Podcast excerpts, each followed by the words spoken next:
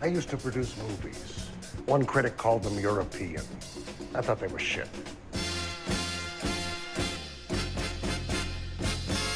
Bullshit! We do not make B pictures here at Capitol. So it's kind of a psychic political thriller comedy with a heart. but it doesn't make any sense. Okay? It's fucking stupid. Okay? There actually has to be something that happens that's actually funny. Now, what is the one thing, if you put it in a movie, it'll be successful? Tits. That is fun. Step by step, explaining why your story stinks. But I won't insult your intelligence. Ain't no goddamn tape. Ain't no goddamn motion picture. Why are you still in character? I am a star. I'm a star, I'm a star, I'm a star. All right. Hello and welcome to We're Just Asking Questions. That's not the right one. Um hello, welcome to You're Gonna Hate It uh with Matt and Rob. He's, he's Matt. I'm Rob. I'm dying of COVID. And I am and I am on fire. The fire is of hell. I'm not dying of COVID. I just have a cold and we're persisting with recording for some reason anyway. Because because I am I am the unmovable you're the immovable force, but I'm the unstoppable object. That's not at all correct. None of that. What? You can't stop me. Oh, this is gonna be such a long fucking night. Um. Okay, let me let me sit up. I can't do this like. Yeah, sit myself. up. Wait, what a what a thing where I'm the professional one. Shut the fuck up. I'm going to cough on you. But Do it. I tried to come over. You wouldn't let me. I don't like that tomorrow we're going to be roommates. I really, I love that tomorrow we're gonna be roommates. I really don't like that. What's it called? You can have some of my cigars. All right, so first movie, uh, Playtime by Jack Titty, um, Jacques Tati, uh, from 1960 something. I don't know. Roll the trailer. God, I'm so sick. I hate this.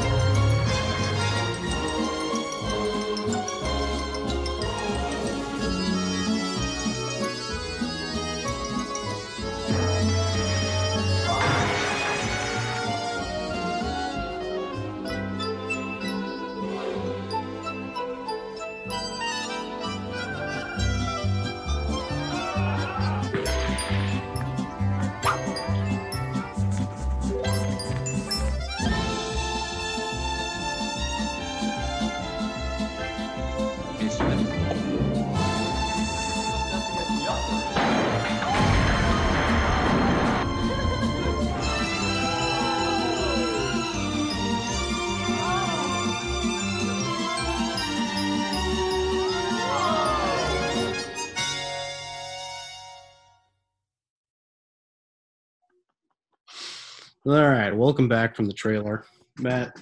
Stop laughing. This is none of that is none of this is that funny. no, no, because it's, it's this is the thing because they can't see the people can't see how you are generally and how and like I don't know if they know you well enough to know your voice in the way that I do because I know how much you don't want to do this, but basically through sheer force of will, I have bullied you into doing this. I believe is what has happened. Yeah, but I'm I'm excited to record when I have my sexy sick voice. Yes. That will that will play well on the radio. It wasn't as good as Oh, it, yeah. it's like it's recovered a little bit since this morning, so I've just been pouring baby Nyquil on it. But Mhm. like this this morning was was real velvety.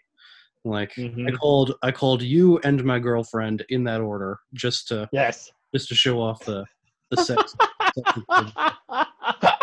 Did she know that you called me first to show up? I don't. I don't actually know that that's true. I think I actually probably called her first. But No, no, no, no, no. Because when you were hanging up the phone with me, you said, "Hold on, I'm gonna go call her real quick before this wears off." Oh, that's true. Yeah. Wow. Yeah. God. Wow, really, wow, learning all sorts of things about you, Rob. I should kill myself. Anyway. Um. Oh, I'll do it for you. Don't worry. Hold on. Gonna hold on. I need to be careful when I'm smoking this. It's down to the quick. I hate you so much. Anyway. What have I done? Play Folks, you see how I'm treated? this is this is the worst movie we could possibly talk about while I'm this like out of it because it's it's like there's not like normally I could just like coast and like just we can just describe it through the plot, but like there is no plot to this movie. I got it. Don't worry. No, you do not have it. That is one Why thing. don't I have it? Because you're you. We know we know we, we we know that the one defining feature of you is that you don't have it. You've never had it, you will never have it. That's it's like in your in your fucking DNA, the like the not having it gene. I, if there's one thing I have, it's it. It's there was so much build up for so little. Um oh my god. Anyway, Folks, welcome to the podcast where I torture a sick man. all right. So Playtime. Uh, Jacques Tati was a French director who primarily he only made like six movies in his career. Um, this was sort of his simultaneously. I think in retrospect, kind of looked at it as as his masterpiece, but also sort of it was his biggest failure. Um, just from a, like pure. Yeah, but only commercially. Well, yeah, but that was but like he he put a lot into this movie and it totally flopped. Um, like this is he spent like 15 million euros worth of like 1960s money on this, which is like a 15 million. Yeah, if, yeah, Oh, wait, 15 million in 1960? yeah, or 60, Oh, man. 64, whenever the fuck this movie was made. I'm not. I mean, honestly, don't make sense. Like, this was an insane movie. Yeah. So anyway, he makes these. All of his movies have sort of a very similar vibe. They're very like, very plotless, um, sort of just sort of bit-driven movies. Um, but like, you kept describing it as French Three Stooges, which I don't, which I don't think is entirely wrong. Like, it is similarly like a. Oh, now you don't think it's wrong. I, I can't do this with you right now, Matt. Um, I didn't What? do anything. Oh my god, I can't even think about this movie. It's a great movie. You guys should see it. Anyway, Hubie Halloween. Um, Wait, are you serious right no, now? no, I'm not. I'm not going to phone it in. That. Come, I'm going to try. come on. No, I know, I know. It's a joke. It's a joke, Matt. I can still have fun. Listen to me. Um, but anyway, yeah, he makes um movies that are comedies. Um, Wait, am I back? you were never gone. Well, no, well, I accidentally. I was like, oh wait, let me not use all my data. Let me let me get on Wi-Fi, and then I accidentally hit airplane mode. So I was gone. But the the silence was was deafening. Um, but Exactly. All right, so yeah, again, um, kind of kind of slapsticky, but like subtle slapstick. I don't know, like the first like first ten minutes of this movie, like almost nothing happens. It's, uh, God, Matt, I'm gonna actually need you to. I, I take back what I said. I'm actually gonna need you to, to shoulder some of this burden here. Talk talk to talk to you about playtime. All right, Playtime. Playtime, directed by Jacques Tati, who is also a mime. Uh, what's it called? Gentlemen, this is a French movie we're talking about here. And it is French Three Stooges, which I was right about, and which Rob told me that I was wrong about. Why don't my lights turn on Okay, in my never room? mind. Um, Wait, I can shoulder this. No, okay. So here's here. So here's so he had made a again. He makes the the series of like sort of very gentle, kind of plotless and like subtle-ish, like slapsticky comedy. Slapstick is not quite the right word for it because it's not like people like walking into doorways and like spilling things on themselves, but it is a it is a, a, a form of comedy that is kind of um, rooted in like people's relation to the world around them, which I think is why slapstick is kind of the like easiest like parallel because I don't really know how you would, you know, what kind of category you would put this under, but it is like, you know, uh, uh, coming off like this. This is a movie that he made after coming off of uh, his previous film Mon Uncle, um, or My Uncle. I'm sure I'm not pronouncing that right in French. Fuck the French. Um, Matt is muted all of a sudden, so now I'm here talking to myself, which I don't love. But anyway, he was coming off a, a, a movie that had just won the Academy Award for Best Foreign Films. Like he was a you know a director of, of note who'd just come off his biggest success. Um, and his movies that you know they they they why is Matt muted? I really don't like this. Um, as much as I resent his presence, his absence is something worse. Hey, it's me, Matt. I'm back. Jacques Tati, 1967. Um, no, I apologize. No, I went to go into my room, uh, but then the fuse was blown, so I went to go in another room. Then my brother was there, uh, dressing up for a Halloween party that I can only assume is over already. I don't know. What's it called? What? Only nine o'clock. Yeah, but you know, uh, I don't know, folks. I don't know. No, but this is uh, yeah. No, I think you're Okay, right. I think No, no, no, Matt, Matt, I wasn't done. You'd let me kind of build up a head of steam. Now you you got to let me finish. So anyway, so I he he's he's obsessed with. Uh, now it's gone. Um, slapstick. shut the fuck up. Um, A he- worst episode. It is. This is going to be really bad. This is this is awful. I hate this. I don't know why you made me do this. Um, but I don't know. uh so he he fuck jesus christ um he built these huge sets for this movie like all of this was filmed on sets again he spent he poured like 15 million euros into this he like mortgaged everything he had and like every cent that jacques tati had went into making this movie is, it's a really great movie you know Yeah. it's like, like, there's no plot No, there's a plot. not really what's the Yeah, plot no, okay, here's the plot, all right? So plot is this smoke show American girl. She comes to France and she wants to see all this French shit. But no, there's all these fucking apartment buildings and shit like that, which I relate to. I actually have a lot of thoughts about this movie. By the way, you like that echo? yeah audio quality is pretty bad oh yeah, baby. Real bad. Anyway, you- point where is were you? Were you recording in a cathedral? I'm in my parents. So my parents have a deck, but then Montgomery County was like, you can't have a deck. It has to be a room. So they had to put, so they had to put windows up. So now, yeah, folks, folks, it's me, Matt, the in the cathedral. I almost said the cathedralist, but then I realized it's not a rank in the church. What's it called? Bishop Matt. Anyway. I almost asked why you're shouting, but that doesn't really. I mean, that's just that's that's just how you do. So Because I think if I shout, then you'll the shout over the echo. It'll echo less if you're louder. is it not work? Is it not working? Uh, it's, it's an interesting thought process. I have the best thought processes. Sees anyway. This is such a is, bad episode. This is such a terrible episode. it's one of our worst episodes, but it's okay. What's it called? These pigs will keep coming to the slop.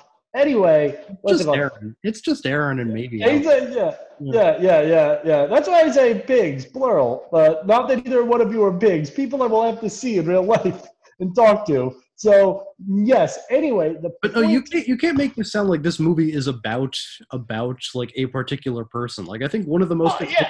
Hold on, Matt. Let me finish my fucking sentence. Well, why didn't you start it first? I really, I'm really not in the mood. But I think one one of the most indicative things about this movie is like just how long the like the opening credits go on, and it's like it's like all cast. There are like ten pages just of cast. And like I, Yeah. I don't think that you get you get like almost no one's like actual name because this is a movie that is almost like almost radically just about like crowds. Yeah. It is just Yeah. about like large groups of people. Sometimes there's an individual that stands out among them. just sort of interacting with these spaces that have all been constructed for this movie, and it really is about Yeah. interacting with each other in those spaces. Um, which I would I would say it's really about like if there's any main character in this movie, Rob, I would say it's really about Paris. I mean, so in some of his past movies, like he, there was more of a central character. You know, uh, I know you wanted a reaction on that one. and I'm not going to give it to you. Um, Why not? um, because I want to get over this as quickly as get over get this over with as quickly as possible. Um, I don't like the face you're making. Um, but uh, that's one just for the two of us because no one else can see. Um, We should release these on our YouTube. I'm going to strangle you to death. Um, but uh, did you just get shushed? Oh, no, no, no, no, no, no. The fuse is fixed. You're gonna go back downstairs. Or should I just stay here? Should I stay here in the cathedral? I don't care, Matt. Did you freeze? You froze. You froze. All right. Yeah. So in in most of Tati's other movies, Tati like played the main character. He has this character Monsieur Monsieur Hello- Hulot, um, who is you know he's kind of like you know he kind of like how like I you know like Chaplin or Keaton they have like a you know like a kind of a stock character who like isn't necessarily literally the same character in all of their. I guess it is. I don't know. Anyway, they have a stock. Is it in Chaplin? Like the tramp? But like yeah, I, I I actually never knew that. Is that like the same character? I think there it's supposed to be a little. It doesn't really matter because he's it's almost he's almost playing more of a type than a person. It's like a very Yeah. specific type who could only be like is like embodied thoroughly by Chaplin, but I don't know that you're necessarily supposed to read each Chaplin movie as like the next episode in the continuing adventures of the tramp. It would almost make no sense if it was because I don't know, like sometimes he like has a kid or a wife at the end of the movie and like is alone again in the next one. So like it's not like there's not necessarily like a connected Charlie Chaplin cinematic universe, you know, but like Yeah. he is playing that character of the tramp in movies and the continuity doesn't really matter. Um and I think there's something a little similar going on here. And like, you know, uh, Monsieur Monsieur Hulot is kind of like he is a little a little slapsticky. He he's a little Peter Sellersy. Um just in being sort of bumbling, but it's a much more, you know, kind of understated kind of bumbling. It's a little subtler, like, Yeah. um, That's like- why I understood when you were like, it's not French Three Stooges. Like I was like, oh, okay, yeah, because it's because yeah, because it's because I recently watched some of the Three Stooges. I showed my kids the Three Stooges with my um, what's it called, with my dad and uh, the rest of my family, and like, yeah, like that is. I forgot how much that is. Literally, just like, man, knucklehead. Like you know, like it literally is just like. I mean, like, there's a reason why it's like you know, it's it's it's like a lot of things where like, you know, the the people that really did it not necessarily first, but like really did it famously, like why that is like the like standard, you know what I mean? Why that is like the parody, you know? Yeah, and I mean, I think that like for a lot of like like with like the Three Stooges or something, like they they like the humor is so big and so broad. It's all like you know, it's all like them walking into things and like injuring themselves.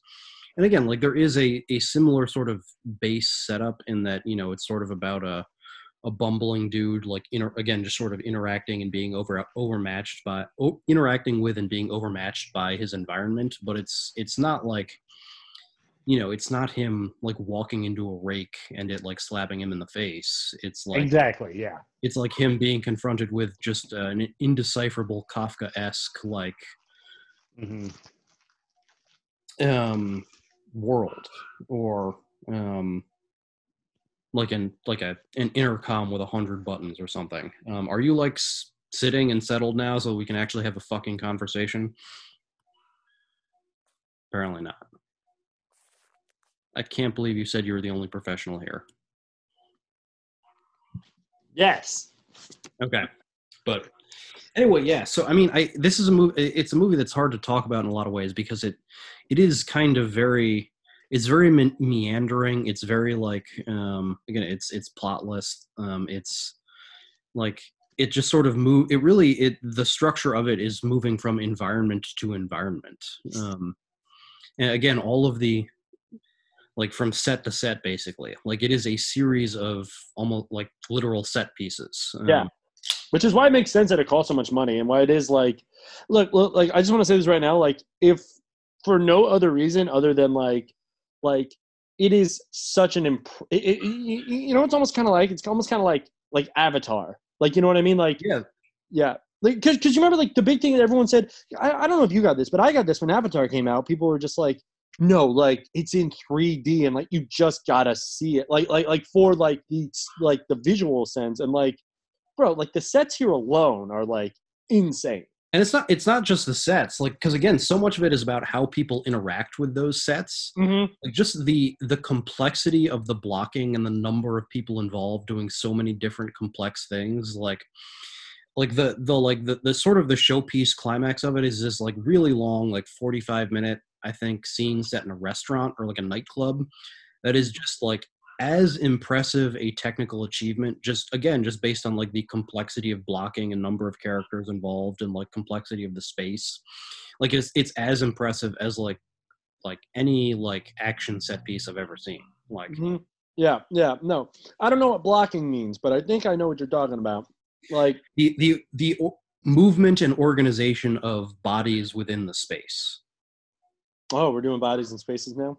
Okay shut the fuck up. Oh my god. Anyway yeah no no no no but I know what I mean because like because they literally film like in a re- I mean I don't like was it this must have been like a real restaurant but like no no. So every set was constructed for the movie.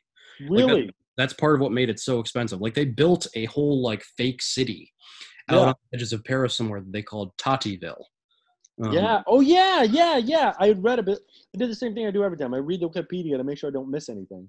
Yeah. Yeah.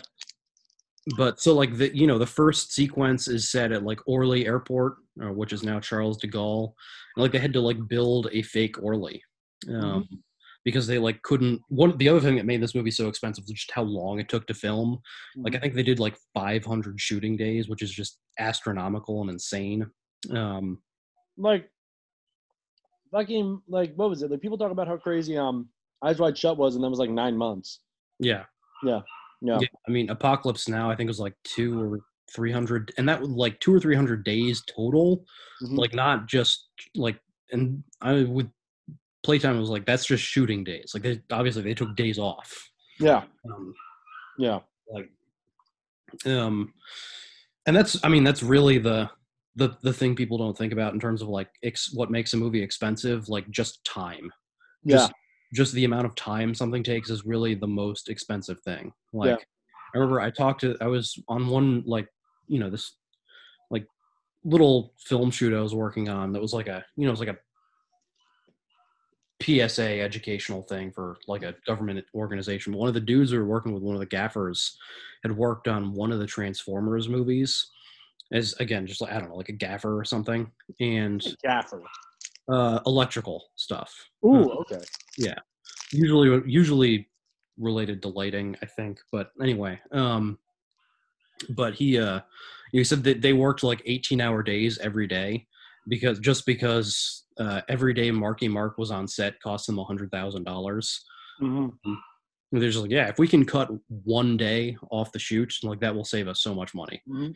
Like that's part of the reason why like uh so much like blood splatter is done through cgi and not squibs now because squibs are time consuming because every time you use a squib you have to like reset all the costuming. Um, and so cgi even though obviously like you know that also involves a certain amount of man hours is fundamentally cheaper because you just have one like dude in a basement somewhere or a team of dudes anyway working on a computer rather than like you know the whole production just shutting down for an hour while you get this the the actors into new costuming Yeah, yeah, yeah. No, and and I mean like, but I think like it's something here to really like, you know, like um, I mean like, I mean it's tough because on the one hand, like I mean, money really is the most evil thing in the world. You know what I mean? okay we're we're we're we're, we're floating way too far off Sorry, track. I was just thinking about it because like this is such a Win. what? I was just resigning myself to not reining you in, but continue. well, thank oh well, thank you. Now that I have your permission, um, no, no, no, no, because like this is such a like, because like I mean this is such a like a monumental film, like in terms of like just what it did, like, and in terms of like, like I don't even know if it's important. Who gives a shit, right? But like, I don't know, man. Like I was like blown away. I was like, holy shit, like because over and over, because I expected this to have a plot, and just like the sheer number of people, the sheer set design, like all of that, man. Like this is just like I don't know, and and but I feel like it does tell a story. Like this is the story because what I was really struck by was like this thing of like, of like, so they keep doing this thing over and over again, right? So the dime piece American woman, right, Barbara, I believe her name is, she just keeps wanting to like see Paris and see Parisian shit, which like I get. Like I'm the same way when I go on vacation. You know what I mean? But like they just keep showing her bullshit, right? And she just keeps seeing bullshit. But then like in like the reflection of things, she'll see like you know like um, yeah, I forget what the name of the big basilica is there, but I've been there. Uh, you know the really big one. It's up on the hill. Anyway, what's it called? Yeah, so in in in reflections, every every so often the tourists or they will show like the Eiffel Tower or Mhm. the Arc de Triomphe or Notre Dame. You know, Yeah. famous Parisian landmarks and and but the the actual environment the film is set in, the actual Tativille, um, is notably like it is it is it is not identifiable really as Paris because Yeah. it's, you know it's all like glass and steel skyscrapers. Um, Yeah. Which was sort of a new thing. I mean, both worldwide and specifically in Paris at the time. Like there were like a number, like it was, and it was something that people kind of chafed at a little bit. Like they felt like it was un-Parisian. You know, there was a which is so cute. yeah, like there was another film that came out ar- around the same time, directed by Jean-Luc Godard, who made Breathless, um, called Alphaville, where he it was a science fiction movie, but he just shot it near those buildings because he's like, yeah, it looks like it looks like the future. It doesn't look like Paris. Yeah, can shoot there, and people will think it's the future. Um, Yeah. yeah, and you know, Tati's films are kind of a. I mean, obviously, this film is is very specifically, but an undercurrent running through a lot of his films is sort of a almost Ludditeism, but certainly uh, an ambivalence towards modernity and technology. You know, I know Mon, Mon Uncle, the the previous film that won the um uh the be- uh, best foreign language Oscar. Like some people in France sort of rebelled at because they saw it as like uh, um, they they thought it was made in sympathy with like Tea Party esque like tax protesters from like the provinces. yeah, Um, because it's about this like you know it's it's an, a film that is much more specifically centered on Monsieur Hulot, Hulot who's like again sort of like openly provincial and like Yeah. you know good natured but bumbling you know Yeah. Which, Um, which like in case you're, in case anyone isn't aware, like the term like provincial, like, like I mean, like they're like in France, that's like all like basically the French weren't like the French until like relatively recently in history. Like, like, like, like they didn't all speak like French even. Like provincial is like an actual like almost completely separate language than French. Like, yes like- also provincial is a word in English too. well, yes, okay, but also I'm saying this has. Can Right. I finish my point? Uh, well, I, all right, So-. So no, it- more candy to eat. Yes. Anyway, in that movie, you know, the, you've got the setup where there's this, you know, very provincial guy who lives in like a traditional like Parisian suburb, who is then you know going over to like interact with his uh his like brother-in-law who lives in you know a very modern like glass and steel like compound. And, Yeah. you know, it's a film that is like make gets a lot of comedy out of the like the absurd modernity of their home where everything is automated but doesn't really work correctly. Yeah, like same thing in this movie they did. Right, which is you get a lot of that. Like him specifically, although this movie is much more democratic in its focus, like it isn't really specific. There are sections that are clearly focused on Monsieur Hello, but there are a lot of sections again that are just focused on crowds, um, but interacting with Yeah. very sterile modern environments that are designed to be like very automated and efficient, but in ways that clearly don't work well. Can I Um, say something before I forget it? Yeah, absolutely. I It's was just one of my- with my statement. Thank you. Yeah. It's one of my it's one of my favorite scenes in the movie. There's a scene towards the end where like, you know, basically like like there's this American guy and he rocks by the way. One of my favorite characters. Oh yeah, the big swinging Texas dick. Yeah. Yeah. Yeah. he's so cool. Like that's that's what it made me realize is that like you know Americans we get a lot of shit, but like as a people, like we're so cool. Like we're just Yeah, I mean, and like the French think so too. Like they Yeah. complain about us a lot, but they love American movies. They think oh yeah. they they resent us, but they also think we are the coolest at the same. Yeah, because that's the thing, and that's the thing is like, and that is like, if you want to have like, like, like, like, like a really good worldview as an American, you just realize like, look, I'm really cool, but I'm also like kind of the worst, and you just kind of realize that, and you're like, yeah, okay, that's the thing, yeah, like you want to talk shit in America, sure, totally fair, but at the same time, we're cool too, but but but there's this scene where he's like, where he's like like like like, like where the, it's after the big party and everything, right? And they're going to they're all going to to the drugstore next door to get caught, which is such a like. I was like, I wish that was a thing now. I wish like drugstores were like that, where it was just like, yeah, it's a drugstore, but it's also like my family used to own got like a soda jerk and shit. my family literally used to own something like that in um what's it called down on like uh, near like the U Street corridor in DC. Get it? You're Jewish. Well, no. Well, also, I meant, I may, I may. Well, that's because no, no. Well, I am. Yes, I am. Yes, very much so.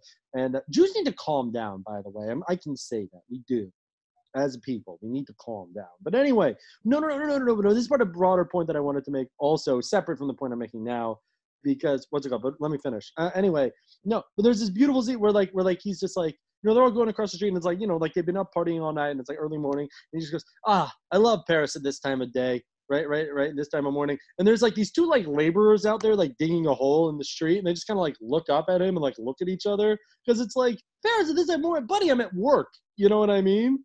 Right. Like, like, like for all of like the, you know, I think like what people think about like, oh, Paris and like, oh my god, oh, it's so beautiful. Like they're also just fucking schlubs just working. You know what I mean? Like guys just trying to make a fucking buck, trying to start the. Like, what do you mean? I've been asleep. What's it called? I went to bed at 8 a.m. or at- 8 p.m. last night because I had to wake up at 4 a.m. for work. You know what I mean? Like, and, and that's something that I really enjoy. I enjoyed that specific scene, but also what I kept thinking of is because like, like you know, like you know, like my family's been in like like in DC for like over a hundred years. You know what I mean? And like to the point where like this is what I know. Like I don't really have family. Like I have family like out of town, but they all like they're all basically transplants to the places they live. Not my cousins, of course, but like my aunts and uncles. Like yeah, they're all transplants, which is so funny when they try to be like, "Oh, I'm Texan." It's like shut the fuck up. No, you're not. But anyway, whatever. Point is, right, is that like is that like I recently got a job in downtown DC. And so I'm in downtown DC and I'm looking around and I like don't recognize it. Like I I almost got lost walking to my job in like the only place I'm basically from. You know what I mean? Because I'm just like I just didn't recognize any sort of like anything like down there because I don't go to downtown. I haven't I it's been a while since I've like regularly gone downtown. You know what I mean? And just like everything just looks like like like it looks like this fucking movie. You know what I mean? Like you wouldn't know you're in DC if you went to downtown DC.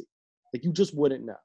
Like and and I, think there there is architecture down there that is distinctive. Obviously, I mean, there's all that like Yeah. you know Greek and Romanesque stuff, but there's there is also a lot of anonymous architecture, and that's kind of the the point that they're making. Like, there's this scene uh, fairly early early on in the movie where they go to a, like a travel agency, and it has like posters of all the world capitals, yeah, like you know uh, Mexico City, Berlin, uh, London, and each one is just you know the name of the city over like the like, a same building. A picture of the same like glass and steel skyscraper.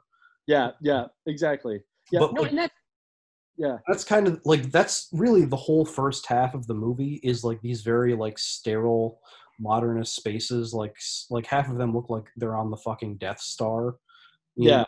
and like th- even the way that like people move within them like the first 10 minutes are- at orly are like kind of tough to watch because there's very little there's very little happening and like they haven't even really like it's it's kind of just establishing this oppressive mood where like you're just watching people move about the space and and and you don't sort of realize what the movie is doing but it's kind of training you to see how people are interacting with their environment where everyone is just you know everyone is walking in straight lines perfectly in sync with the architecture no one is deviating it's all very clearly mannered and ordered and purposeful and like everyone is just going along with this automation and it's very gray and the the lighting is very cold and stark and like it's totally airless and lifeless Mhm. um and so like i mean there are sections of this movie that honestly do kind of drag for me Mhm. like there are sections that really sing but like that section is like is, is almost it feels like educational just in terms of like Yeah. the movie is teaching you how to watch it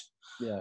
Um but like takes a minute to get going and then there there are sections later on in the movie where like it feels like a bit might go on too long honestly like there's this really I, honestly the, the most famous bit from the movie is like the scene where it's it's showing you these like you know almost like um these these series of apartments um and each one is like you know just a big glass window Yeah. Letting letting you see into the whole apartment. And so it's got like you know a, series of these little boxes where each one is almost like a diorama. Yeah. and looking in from the, from the street so you can see all these people in their own little dioramas. And the way it's filmed it looks like what people are doing in one box is like almost like influencing the people in the other box. Like there's the scene where in one apartment a man is like taking off his clothes and then in the next apartment over a woman is looking over with interest as if she's like watching him strip with Mhm. interest where she's actually like watching her tv but just the way it's filmed it makes it look like he's Yeah. like getting horned up for him which was a scene that was actually banned in some countries which is almost hilarious to think about because it is totally non-risque I, I, mean, obviously- literally didn't even. Yeah. yeah obviously there's just the presence of a sexual undertone was you know apparently just that's not something you're allowed to have in 19 Drink a fucking glass of water. You know what I mean? Drink a fucking glass of water. No, but I mean, um, I- I mean, like that's the. I mean, I don't know. I'm someone that likes to read a lot in the movies because you know I'm a sophisticate. But you know what I mean. But like, I mean, like I don't know. I mean, like, like, like I was talking to a guy at my new job, and he was telling me that like he lives like five minutes from the office, and all I could think was like, that's so fucking sad. Not because of like.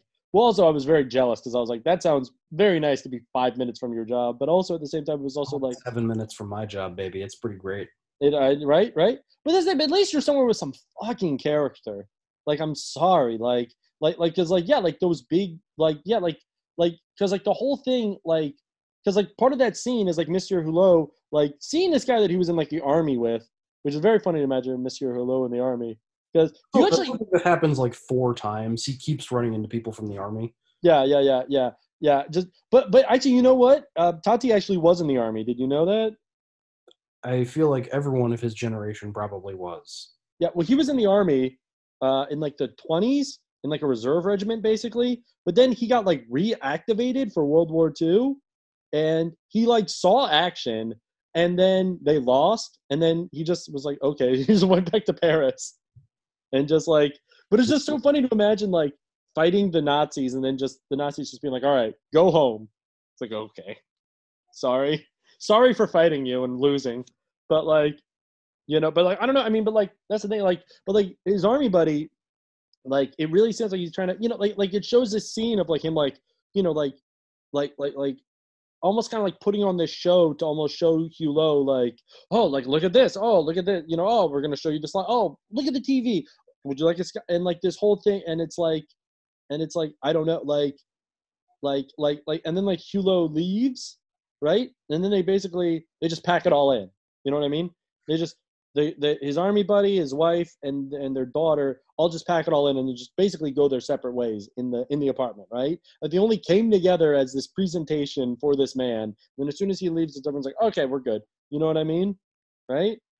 Yeah, and I mean that's that's kind of the whole first half of the movie is this very like again just sort of inhuman icy world. Um The Luddites were right. and it minds some like it, it I think I think the the second half is really where the movie really comes to life. But the first like there's a lot of good stuff in the first half, especially with Yeah. Hulot in the office building where um Oh man, he's like trying to find this guy. I don't think we even know why he's trying to find him. he's like to get a job. Maybe that's what I assumed. It it doesn't really matter though. All we really need to know is that he needs to find him, and that's enough for because what it turns into is is this weird like Kafka esque version of the Roadrunner, where he's just he's got this goal he's going after, and he just can't get it because he's overmatched by just by the space itself.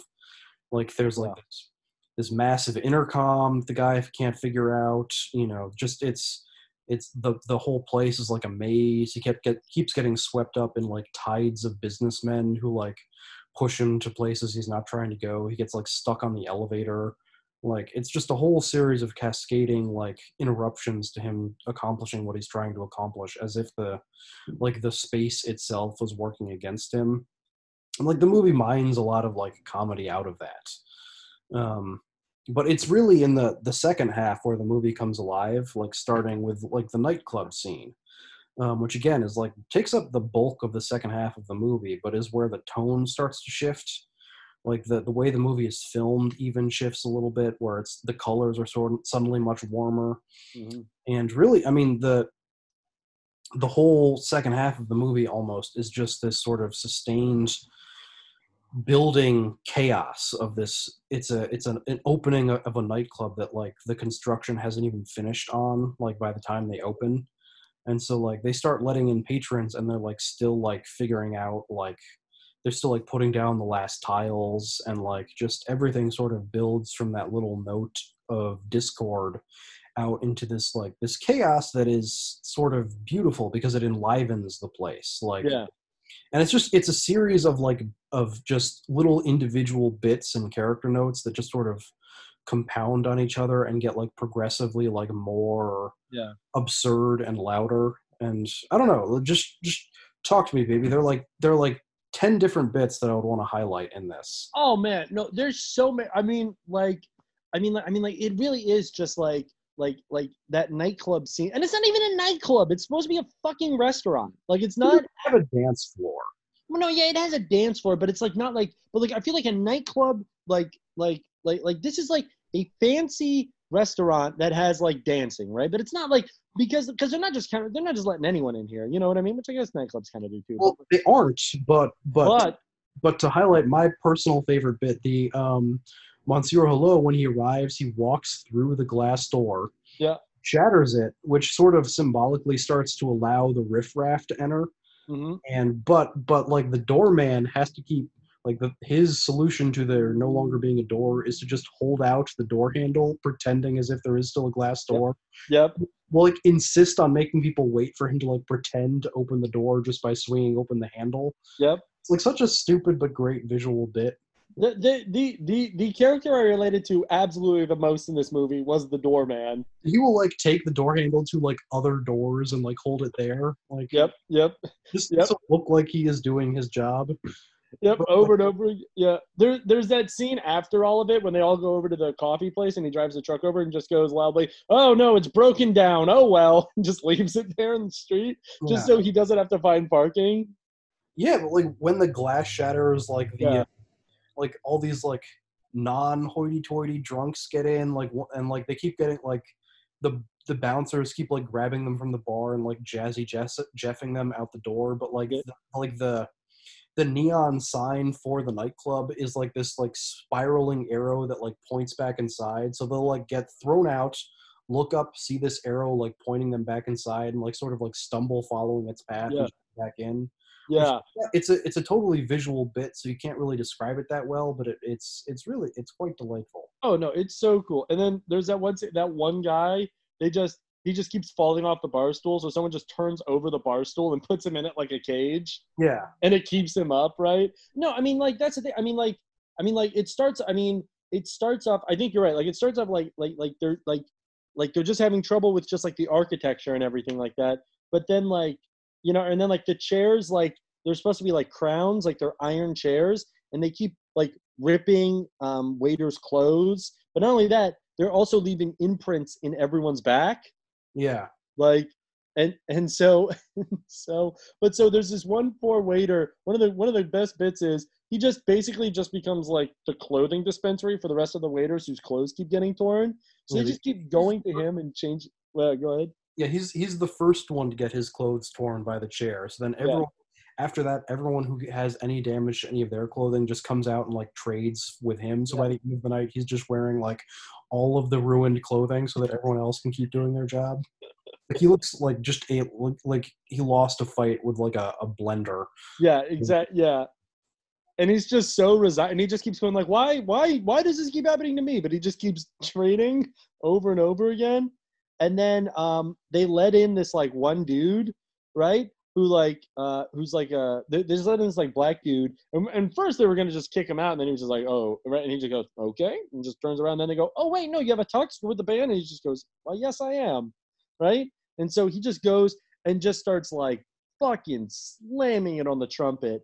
And it turns into like a huge like dance bit right which then like i mean they basically basically the entire place just gets ruined and then the american guy just takes the ruin section he's like i'll buy this and So turns- what? hap no, no, no. What happens is the the American guy convinces Mon Hulot to like try and like grab this section of the like the the roof just like to see if he can touch it, and Hulot pulls it down accidentally. yeah Then he turn like it sort of creates this partition, and so the American guy is just like this section is mine now, and creates this like like almost like, again like it like he play acts owning a section of the restaurant yeah and uh, only people with the like the chair imprint on the back of their jackets are allowed to come in. That's just Yeah. the rule he invents for himself. Like it's it's just it's like it's just it really captures the spirit of like one of those parties where like everything is going totally off the rails, but everyone is having such a good time with it. They just go with it. going yeah Like the these are band the best parties yeah, just the band just like walks off the stage at one point. They're just like, I'm done with this shit, and they just like find some woman in the crowd to play who can play piano and just go with it. And it's like at that point they're kind of at the point of the night where everyone just wants to sing like emotional songs anyway, and so they do that until like the break of dawn. But Mhm.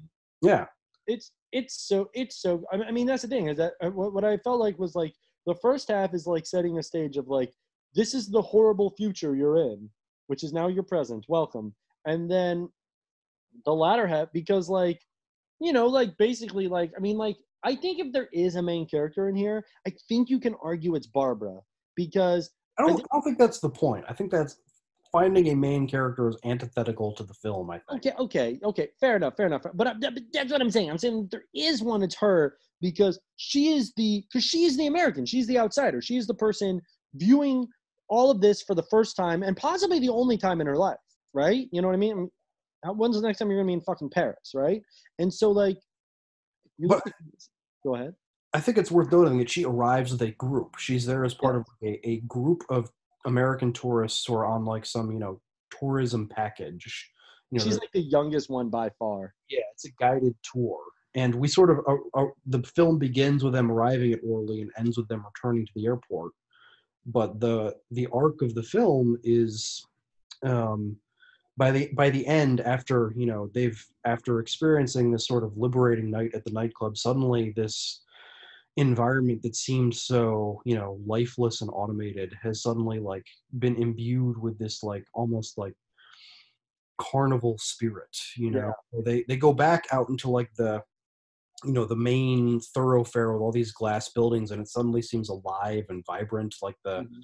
one of the last big like set pieces is this thing where you know there's a traffic roundabout and a kid puts a uh, a quarter in a parking meter and then pulls it and then what it it see, almost like magically like activates all the cars in the circle as if they were a carousel Mhm. it's just they're all you know driving around the circle set to like this very bouncy circus music and like um just everything suddenly it, there are like you know all these little it's injected with so much mirth um there are like cars bouncing on hydraulic lifts that they pass by that almost seem like i don't know just as Like if, they're dancing almost. like they're dancing yeah, um No, and well, and that's what I was saying.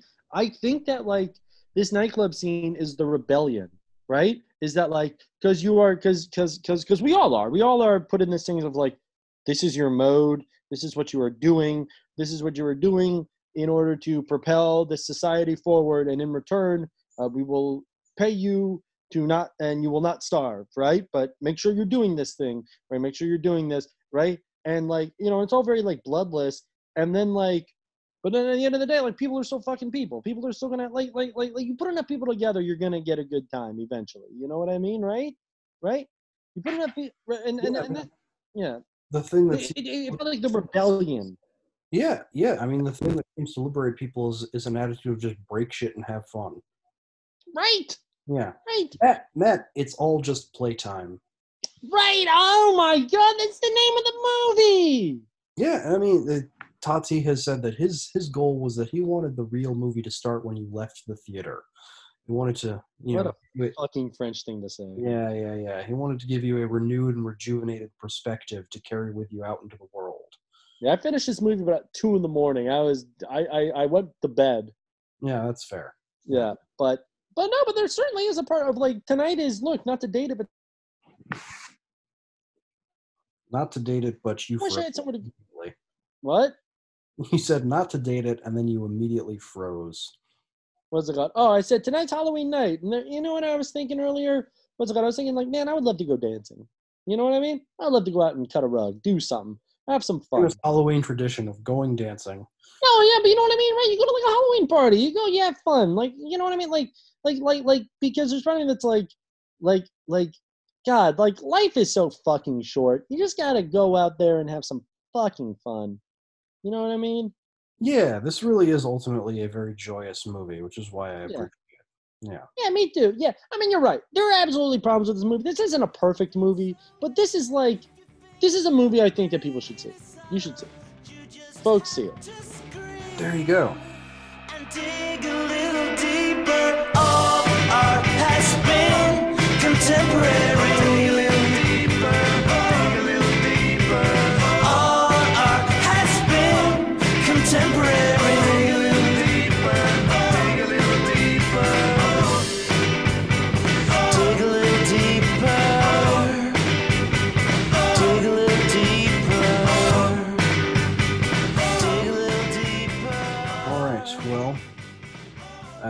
Would you like to move on to Hubert Halloween?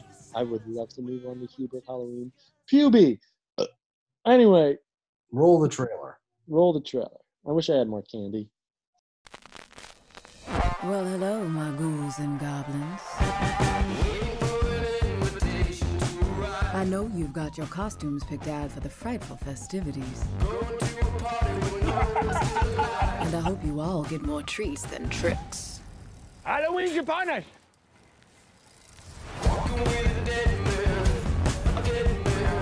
Good guy? Hubie Dubois is the nicest guy in this town. Here are some happy Halloween word searches. You can pass it out to the kids. Thank you so much.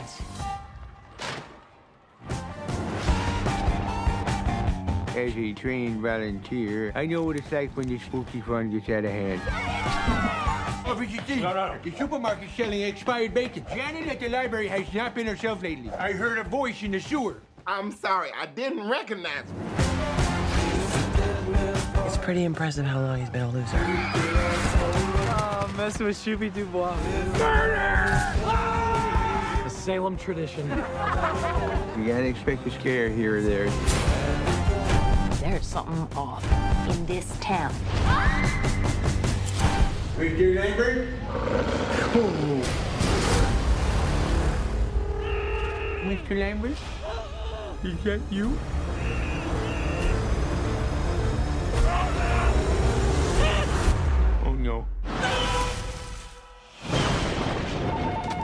Salem PD? Yes, officer, this is Hubie Dubois. People are strange when you're a stranger. Faces look good Salem needs me. when you're. What are you gonna do, Mr. Dubois? We're going to do every October 31st. Make sure every citizen is protected. No one in Salem is safe tonight.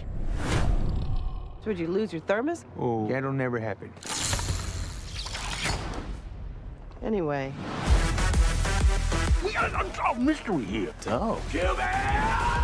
I know who did this. Not now, Hubie. Mayor, I suggest we cancel Halloween immediately. We ain't canceling a damn thing. This is some Dateline NBC shit. People are strange. People are strange. People are strange. You're the best person I know. That's why you're a hero.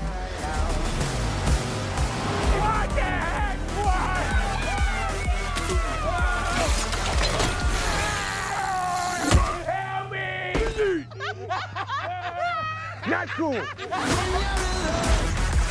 Hello.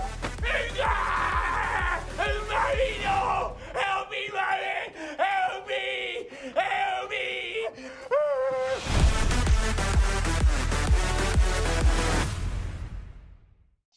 welcome back from the trailer. All right, Rob. Why don't you know what? Let's switch it up. Rob, why don't you take us through Hubie Halloween? Oh, I don't even really remember how this plot goes. All right, I'll do it anyway. No, no, so- we don't. We don't need to do the plot. The plot is um, Adam Sandler is autistic for Halloween, um, and uh, Julie Bowen is desperate to fuck him because he's that woman, that woman, you can't be around her when she's around him, buddy, or else you want to know what? Your barometer is going to get messed up. Let me tell you something, right? Coming in with a human front. You Okay, my so- drift. we're just there's there's a scene. So he he's a man child who's really into Halloween, and she's like a divorcee with kids, and there's some nefarious stuff going down, and he's made it his life's mission to stop anything nefarious from happening on Halloween because of reasons. Who cares? Because, yeah, literally, yeah, it's literally like, like I just love Halloween. It's like, Do you know? Do you know why this movie was made, Matt? This movie was made because they knew that if they made a movie with Adam Sandler about Halloween, it would be played every Halloween by every child for the next twenty to twenty billion years. That's right. Oh. No, no, this is my new Halloween movie. but like, I mean, even like the like the like the spooky Happy Madison logo, like at the beginning of the movie, lets you know exactly what kind of movie you're going to be watching. Exactly.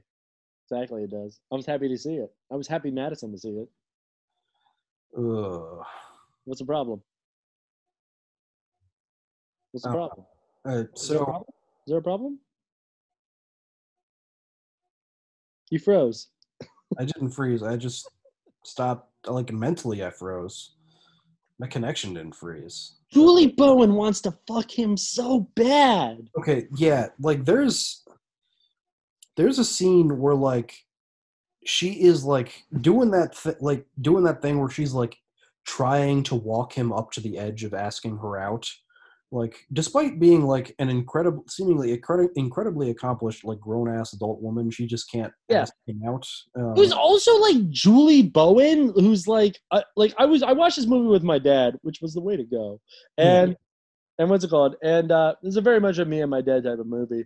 It was watching it right, and I was just like, and I was just like, God, she's so fire. And he was like, and he, and he was like, Matt, I think she's like almost my age, and I was like, doesn't doesn't change a thing, doesn't change a thing. She's No. so fire.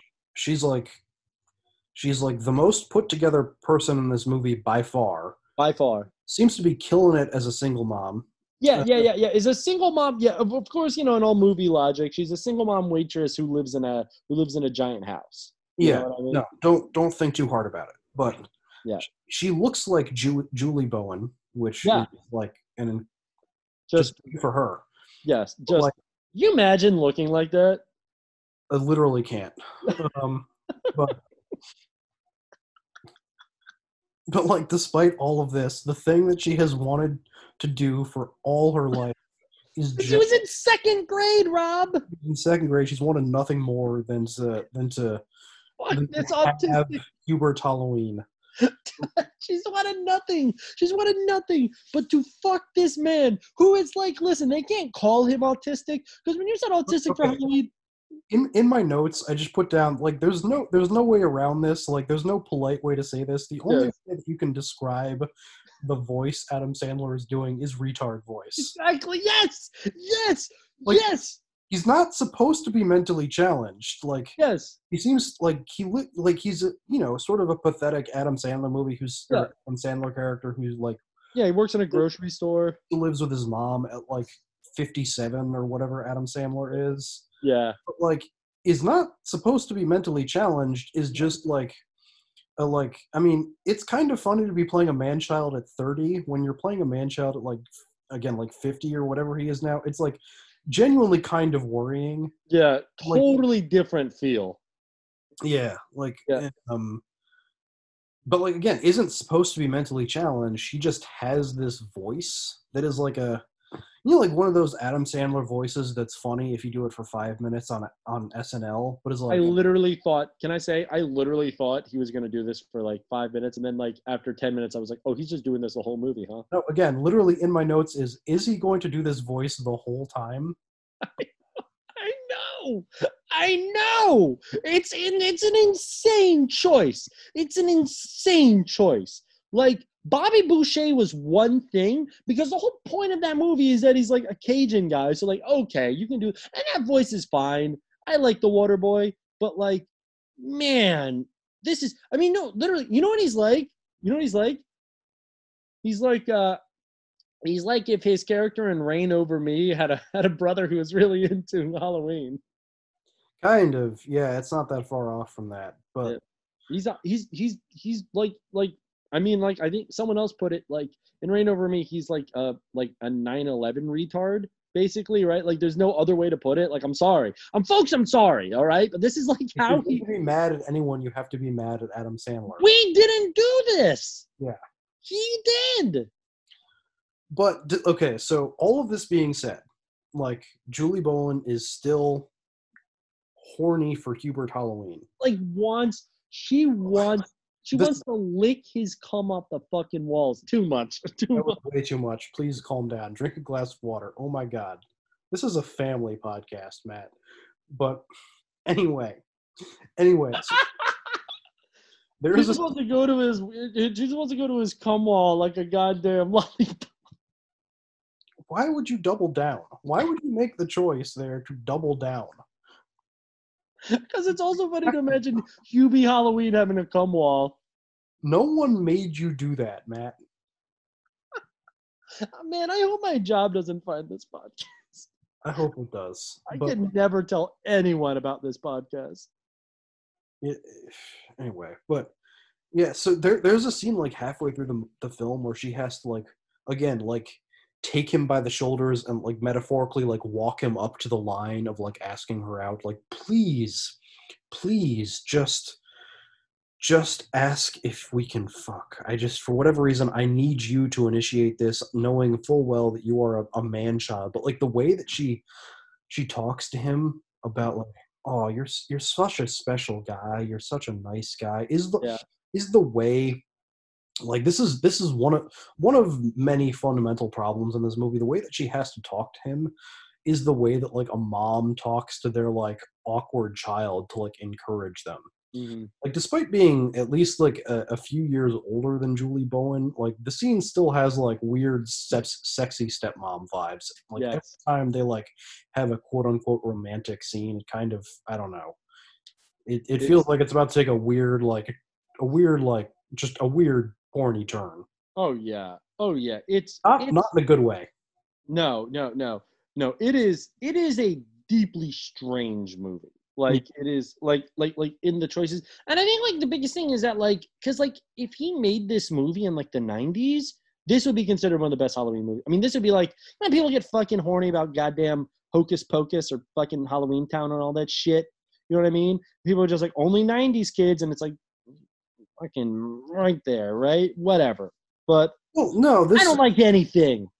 this movie will be that for kids who are growing up now because the only reason people like those movies is because they were on a lot when they were a kid Yeah, exactly. Yeah, yeah. it's just nostalgia and that's fine but it's you know it doesn't mean they're good But but that's the thing is that like is that like is that like what's insane about this movie I think specifically or at least for me at least me watch I don't know if like a bunch of like 16 year olds watch this and they're just like oh that's fun I can't imagine a 16 year old watching this and liking this like yeah that's that's one of the questions i had. Who is who is this movie for?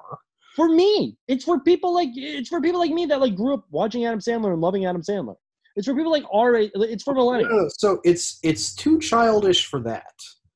Like i'm sure that people like you will watch it but like this is definitely a movie that is like i think supposed to be for children but it's also way too sexual for that It's it, it it's supposed to be for like for like I mean that's the thing. This is insane. This movie is insane because it it it, it and also part of the reason why I honestly loved it and why I'm gonna watch it every year. Why I'm gonna make you watch it every year with me is because do that what? i'm not going to do that You you've said you're not gonna do so much that you said you weren't gonna record tonight and here we are. i actually didn't say that You spiritually said it. that's untrue but anyway continue What's it called? Anyway, you're watching it with me next year. Anyway, um, once again. Moving on. What's it called? No, yeah, you said yes. There we go. Moving on. Uh, what's it called? Uh, that's a contract. That's a verbal contract. I am a lawyer, and I will. get your point get your point What's it called? You have. This is a tort. Anyway, get to your point I'm getting to my point. If you would stop interrupting me. Anyway, my. my point is, is that what's it called? Is that like this movie felt so much like like like he was trying to make like Happy Gilmore, like Billy Madison, or like one of those. Like it felt like one of those because they basically just recycled a lot of the same jokes and even literally the exact same fucking people. Julie Bowen got her start. Um, I mean, I'm sure she was. On, I know she was on other shit, but like the first like yeah, she's uh, what was uh, Modern Family? Like she's she's but before. Modern Family, you know what her first role was? I I know was in either Happy Happy Gilmore. yeah I couldn't remember which one it was. Yeah, but like she's she's I she would only need money after starring on Modern Family for a decade or whatever. Like if she had like a bad gambling or like coke problem, which would surprise me. I don't know Julie Bowen's life, but like she probably didn't do this because she needed the money. Like Julie, if that's true, I can change you. okay, be quiet. That's creepy. Um, what is not? but like yeah like they do clearly like get like a ton of people to um like show up for these movies like ben stiller has a cameo in the opening credits uh As his character from Happy Gilmore. Kevin james i mean kevin james doesn't have anything better to do but he's in here talking about how he testified a guy he he says at one point that he testified against a guy who's been in jail since the carter administration which i feel like he would have to be he would have had to give that testimony as like a four year old right Yeah. like Yeah. Yeah. they don't they don't explain it but regardless moving on um ray liotta is here like actively fighting the urge to like pitch chantix to the camera like every five seconds but like he, he looks and talks exactly like he does in those ads Yeah. Yeah. He's so cool. Ray Liotta. So Ray Liotta, Academy Award nominee Ray Liotta. i don't think he is Well, I think he is for Goodfellas. no no he famously did not get a nomination for goodfellas like that's one of the like like uh um most famous snubs in history you're looking it up but i'm telling you man No, I could have sworn because I looked at it. I could have sworn he no. he received a Golden Globe nom- nomination. fuck you who cares God damn it. That's so fucking. You know what? Let me. Can you mute me so I can threaten the Academy? No but i do want to see who else was nominated that year um Who on earth could that have been? How do you not nominate Goodfellas? It's it's like I look. look I, I think a lot of people blow up a lot of like movies like that way too much, but like that's a legitimately very good movie. Okay, I want to I want to just see who the okay. So Tom Hanks won for Forrest Gump. Um, which uh, we all love Tom Hanks, but like that is not a performance that has aged well. Um, yeah, no, yeah, yeah. No, no, it is not. Although you know what, they do give Joe Pesci. Joe Pesci did win Best Supporting Actor, so I'll take that. He also he gave the coolest acceptance speech of all time, which he just he walked up and said, "It's my pleasure, thank you," and then walked off.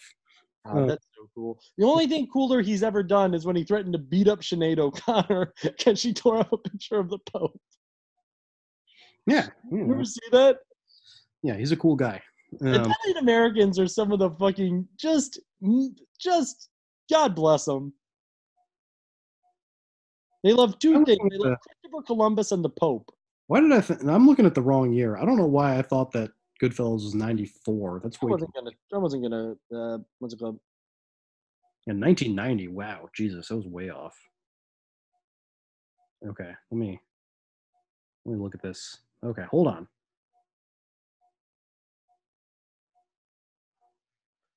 Okay. Oh yeah. Um. Oh, you know who won that year? Who? Uh, Jeremy Irons for Reversal of Fortune, where he What plays the guy who killed his wife and was represented by Alan Dershowitz. um. Oh my God! What? Are you serious? So then, uh, b- b- also up there nominated Kevin Costner for Dances with Wolves. Yep. Uh, Robert De Niro for Awakenings, which is not a uh, movie I remember, but is apparently a sort of a biopic of Oliver Sacks, which Robert De Niro is an interesting casting choice for a scientist. Um, Wait, hold on, hold on, hold on. Can I read to you? This is an insane one. Actor in a supporting role: right? So Pesci won. One of the nominees here. You ready? Yeah. Al Pacino for Dick Tracy. Yeah. Yeah. I know. like, What the fuck? they will sometimes just give you a, a, a nomination just based on your name. I mean, See Robert De Niro in Awakenings. I don't know. Maybe he's great as. Oh wait, no, he doesn't play Oliver Sacks. Never mind. He plays Leonard. I don't know who that is, but it's just the idea of scientist Robert De Niro is really funny to me. But I would love to fucking see that too. oh, nope. You know, who, you know who did play it? Who? Robin Williams, Oh, okay. There you go. actor Robin Williams. But Damn it. Actually, you want to know who beat out Scorsese that year for director? was it Costner? It was Costner. Yeah. God, death to well, I can't say that, but you know what? You guys know what I was gonna say. Yeah, we couldn't put that one together at all. Um, Yep. yeah, well, yeah, what on earth? Yeah, listen, you can't prove what I was gonna death Death to Smoochy, a great movie. But yeah, we were just uh, we were talking about the, the the cast in this movie. You know, you got uh, just on top of everyone. I forgot we were talking about Hubie Halloween. we we got way off track, but like you got you got Tim Meadows here, you got Maya Rudolph here. We Like got all of like SNL from like 1990 to like 2005. yeah, pretty much. And I mean, like I feel like and like that's pretty standard for the, these like Happy Madison movies. Like Yeah. I, like I feel like they must just be a ton of fun to make. Oh my god, can you imagine? Yeah. Like clearly that doesn't translate at all on screen, but like Did you not like this movie? I thought it was fine. I thought it was aggressive. Like, like, like I, at its superstructure, it is a deeply creepy movie about like, just again, the whole relationship between Sandler and Julie Bowen is super weird. Like his character is way too aggressively strange. Yeah. Like it, even in like his the part the parts where he's just like horny for Halloween vengeance it, or like justice or whatever. It feels Yeah. like it feels like a character like as like this is like a movie written by the observe and report guy about himself Yeah, Like- exactly. Yeah. I Um, mean the fact that I mean I mean how big a town is Salem, Massachusetts? but like eh, i don't know it's it wasn't like moment to moment it wasn't like aggressively awful enough like it wasn't um what's the fucking zohan Yeah. could not stop from like either throwing propaganda or like ball waggling at you it was just you know the individual bits were like not funny like there's a fucking like canadian girlfriend joke in here like if No if one does that anymore. if i can write the joke for you it isn't a good joke Yeah. Yeah. Yeah, because I should be able to write the joke because because because because ethnically I'm half joke writer. But uh, what's it called? That's a good joke. Anyway, because I wrote it. Anyway, um, no, but yeah, no, no, no, no. I mean, what's it? Did you watch this with anyone? no Okay. I was curious to see if you watched this with your with your girlfriend because I'm really curious what she would say about it because I kind of feel like she's almost kind of the target for although maybe not. I don't No. know. For I, I'm not entirely her sure. It's us. It has to be No, us. Matt, it's kids. It's kids. This is a How is this kids? It's too sexual. yeah. It's. I mean, it's just. It's a bad kids movie. Yeah, that's true. You know what? It's a it's a I mean, kid. It's for like I think like ten to twelve year old boys. Actually, yeah, that would play off great. Actually, that's exactly who it's for. Yeah, yeah, yeah, yeah, yeah. That actually, yeah, yeah. Like me at like ten or twelve, like I would have fucking loved this. I would be like, he's doing a retard voice. It's great. Yeah, Julie Bowen so hot. I, th- I think there was probably a way to make this work. Like there's the the scene where like like to make this character work. Like obviously you got to ditch the voice, but like for the most part he's like he's just he's too pathetic, really. Like like I mean his pathet his like he's pathetic to the level where like he is the like the, the pathetic center of the universe. Like Adam Sandler must be the center of whatever filmic universe he is in like every child in this town seems to exist solely to torment him like everyone in this town like is either julie bowen and desperate to fuck him or like everyone else and just desperate to bully him and exist for no other purpose. I don't know what you're doing but stop. Pay attention to me matt. Um I as a bit, I typed in Julie Bowen swimsuit because I was like, what would I do at ten? that's not a bit. That you just you wanted to see that matt. You can say bit but that's not what that word means. I was laughing as I did it, so I think that's a bit. that's okay, whatever. Um, but like, there's the one scene where I think the character like makes sense as a character that I might actually watch a movie about is the scene in like the corn maze where like he's going in after like the not or doesn't know why he's going in, but like it has like this conversation with the two teenagers where he's basically like, ah, just you know, go have a good night, you know. But he's like in that scene, he's like he's kind of dweeby, but like he's not like so pathetic you kind of cringe. Like Yeah. he's, he's a little knowing, like you know, he's a little he's a little fun, you know. He's he's sweet. He's not totally clueless. Like for the for most of the movie, like you kind of either want to just not look at him or like just give him a swirly, just to like Yeah. yeah. Yeah, like the fact that like because like they have him work at a grocery store in like the deli department, and you want to kind of be like, they should not let you use that meat cutter machine, man. You're going to hurt yourself. You know what I mean? Right? Like, like that's kind of how he's playing it. But like in that scene, he's kind of like, like, like, like, because you know he didn't like fool around with a girl in a corn maze when he was a kid. He's a loser in the movie, right? But like, like the fact that he's like, oh yeah, no, but you know, kids will be kids. Like, what? Like he has enough awareness there when he's like, oh, like he's not like I am Sam. You know what I mean, right? Right.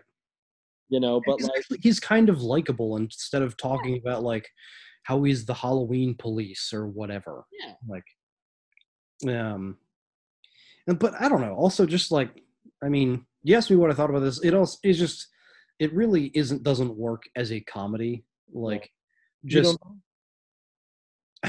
like what is what is a funny joke in this movie, Matt? I don't know. So I mean, I thought that like Oh, oh, what's his name? No, not um, fucking who's the hero? Um, what's his name? Not Paul Giamatti. who's the hero Yeah, he's a hero. He's a 9/11 firefighter. In this movie? Are you talking about this movie? No, real life. Okay, I His neighbor. I'm forget blanking on his name. Nucky Thompson. What? Matt, you can't just say who's the hero in real life and then throw out a string of unconnected nouns. Nucky Thompson. S- Steve Buscemi? Yes. Matt, okay, that's not from real life. That's from this movie. Yeah, no, I yeah, no, yeah, but no, Matt, but are you Hubie Halloween?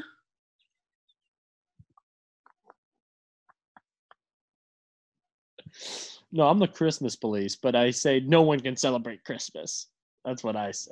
No, but uh, oh, ooh, oh, heartburn. Oh no. Oh no. Okay, so I'll tell you the like the one the one thing where I, I didn't like laugh, but I thought like, oh, that's kind of a like that's you know an amusing bit that would be like a you know like a mid level bit in a comedy that actually works is like they they have this like uh someone is watching the news and like they have like four female anchors who like Yeah. all, all each and each one of them does like Harley Quinn as a costume. Is Yeah. yeah, that's that's kind of funny, but like the movie can't resist like like poking you in the chest and being like, "Hey, hey, did you notice that they're all dressed as Carly Quinn? We're now going to have a character tell you, "Hey, they're all dressed as Carly Quinn," in case you didn't notice." Can you say that name again? Harley Quinn. Okay, you said Carly Quinn. I think I might have choked on that for a second. Yeah, but like, like that's like it, its whole like theory of comedy is like they can't they can't ever just like let a note hang. They have to like slam on the keyboard and then like point out to you, "Hey, we just hit that fucking note. Did you hear it?" Which What I- if it- you know what they could have done? They could have just literally had like every like adult woman like on Halloween just be Harley Quinn and just never never reference it. yeah, you can't you can't tell me you can't be the guy who's like, "Hey, did you get it? Let me explain the joke." In the movie, you can't say that in the movie. Yeah. Like it's it's insane to be a guy do that to. If I if we'd watched this together and I and they had done that and I'd said, "Hey, did you notice they're all Harley Quinn?" That would have been crazy for me to do that. They have they have Academy Award nominated June Squibb, a, a character actress with decades of of of Ninety year old woman. She's literally ninety. That's actually a true treasure. yes. Have her, they have her dressed in a boner donor shirt and then repeatedly comment on the fact that she's in a boner donor shirt in case you didn't get it. That's what I laughed at. Yeah, because because because because they were because she was like, I don't know what a boner is, which is insane. How do you not know what a boner is? That's like insanely basic American English slang. Like, you know what I mean? That Hubie then picks it up and starts calling everyone else, like starts using that in his own common parlance too. because June Squibb thinks it means a mistake. She's like, you know, and I'm so clumsy. like outdated slang that did used to mean that, but like Yeah. Yeah, what boner? yeah, Oh, is that actually true? Did it actually used to mean that? like I pulled a boner used to mean like I made a mistake, but like come on, you've been living in America in the last forty years. You know what? Yeah. Yeah, exactly. Yeah, it hasn't meant that in fucking 40 in Florida for the last 40 years. It's meant a fucking hard dick, lady. Come on. That's the Matt. Don't die. That's the Matt. I didn't say it. That's the Matt. Come on, lady of the week. June Squibb. I made Rob cough. No, it, one, of my, one of my others like just stupid stupid favorite detail from this movie is that at the end of the movie when it's revealed that June Squibb is like the I guess not the killer, she hasn't killed anyone, but is like planning to kill people. Yeah. Like she is like about about to execute execute a series of people who have uh bullied her son and that like there's a news crew there reporting on it and they're just like they're just there to like record the execution at they like, like our journalistic like they, they're like we, the journalistic prime directive does not allow us to interfere in this execution we're just to roll camera in this execution, she's about to burn like four people to death. yeah they're just to watch including a child, including one of whom is a high school student. yes Yeah, yeah. And there- i- i- It's it's it's it's it's honestly. I mean, like that's the thing. uh, Well, first off, we're doing the thing again where like with every bad comedy, we just rewrite the comedy, and just i don't know i think i think the way we have re- rewritten it is just say throw it out but well, yeah, well, well, well, well, throw it out. Or well, that's the thing is that, and I think when this comes back to Rob, I think we should become comedy writers. Okay, one other bit that I did like, not intentionally, but at the like the very end of the movie, like the you know the one year later happy ending, like Mhm. so so Adam Sandler and Julie Julie Bowen inexplicably are now married. Yeah. all of Julie Bowen's like like fairly grown kids from a previous marriage, like the youngest one is like what like ten or twelve. Yeah. Like they, They just- all they all call Adam Sandler dad, including in front of their actual dad. Yes, exactly. Yeah. Well, hold on. Well, no, no. But did you catch? For some reason, they're all foster children. That then Julie Bowen and her former husband, who's like the chief of police or whatever, Kevin James. Kevin James. Yeah, yeah, yeah. They all adopted them, but yeah, and then they got divorced like a handful of years ago. And then yeah, yeah, they call. One of them was like her natural kid, but I don't think any of them. No, I don't think any of them are. I don't know. I don't care. Which is so funny because it's just being like, just being like, that's right. You know what that means, boys. That that poo nanny is, which is like, which is how I interpreted what they were saying. Which I was like, that's not good. Don't say that. Why are you saying that? I don't know. I didn't put that much thought into it. I put a ton of thought into it. Okay. Man, what does June Squibb look like young? I don't know. I'm gonna look it up. Hold on. Let me look it up. How about you not do that and save that for your personal time? Man, she can I tell you what she looks like? No. Please? No. You can't. You're not allowed to. You are my greatest enemy. I know. Yeah. You're my greatest enemy. You know. You know how I've th- you know how I've thought about branding branding us. What? I've been thinking about this because I've been listening to a lot of the the film podcast Blank Check. Mm-hmm. They they branded themselves as the two friends because you know they do a podcast together, but primarily they're just friends. They hang out. We should be the two enemies. Yeah. We're the two enemies. Yeah. guys hate each other and wish each other the worst, and we do a podcast together. we just every like every day I like I have some thought in in my day before I call you because we we basically talk every day and and and and at some point I have this thought of just like how can I upset him right now? You're a good friend. You're a good friend. I'm one of the best friends you could ever have. I'm one of the best friends any of you could ever have. Uh, what's it called? If any ladies are listening, one of the one of the most mediocre boyfriends you could ever have. All right. So should people watch Hubie Halloween? Yeah, absolutely. But honestly, this is gonna come out after Halloween. Insane to watch it after Halloween. No, you should. I mean, there are so many other things you can do. You can you can go for a walk. You can throw rocks at a squirrel. You can throw yourself off a tall building. Like a lot of options for things you can do other than watch Hubie Halloween. Like You can you can if someone puts a gun to your head and says, you have to watch a movie. There are so many other movies you can watch. Yeah. If someone puts a gun to your head though and says you have to watch Hubie Halloween, it's it's not terrible enough that yeah, just watch it. Flip a coin. I don't know. Flip a coin. Flip a coin. You really didn't like this movie, did you? I, you know, again, I thought it was It's aggressively fine. but like not if you think like I, I'm like scene to scene. It's like it, again, it's not like so offensive, but like like that character does not work at all. That relationship does not work at all. But like, I don't know. Like, yeah, It's probably one of the best movies he's made recently, though. not uncut gems, baby. Well, not Uncut Gems. Yeah. Yeah. if you have to watch a Sandler, a recent Sandler movie, watch Uncut Gems. Hmm. Or just you know, kill yourself. Yeah, you, you know what I'll say though? It kind of had the same feeling of Uncut Gems, like we're like you're just like we're like I was trying to say someone. It's like uh, it's like it's like I was trying to describe Uncut Gems to someone, and I was like Uncut right, but like a person that like you know didn't understand it in the way like you and I did. If you catch my drift, right, right. And so I was trying to. I was Both like, degenerate gamblers. what? We're both degenerate gamblers. I keep trying to be, and you keep talking me out of it.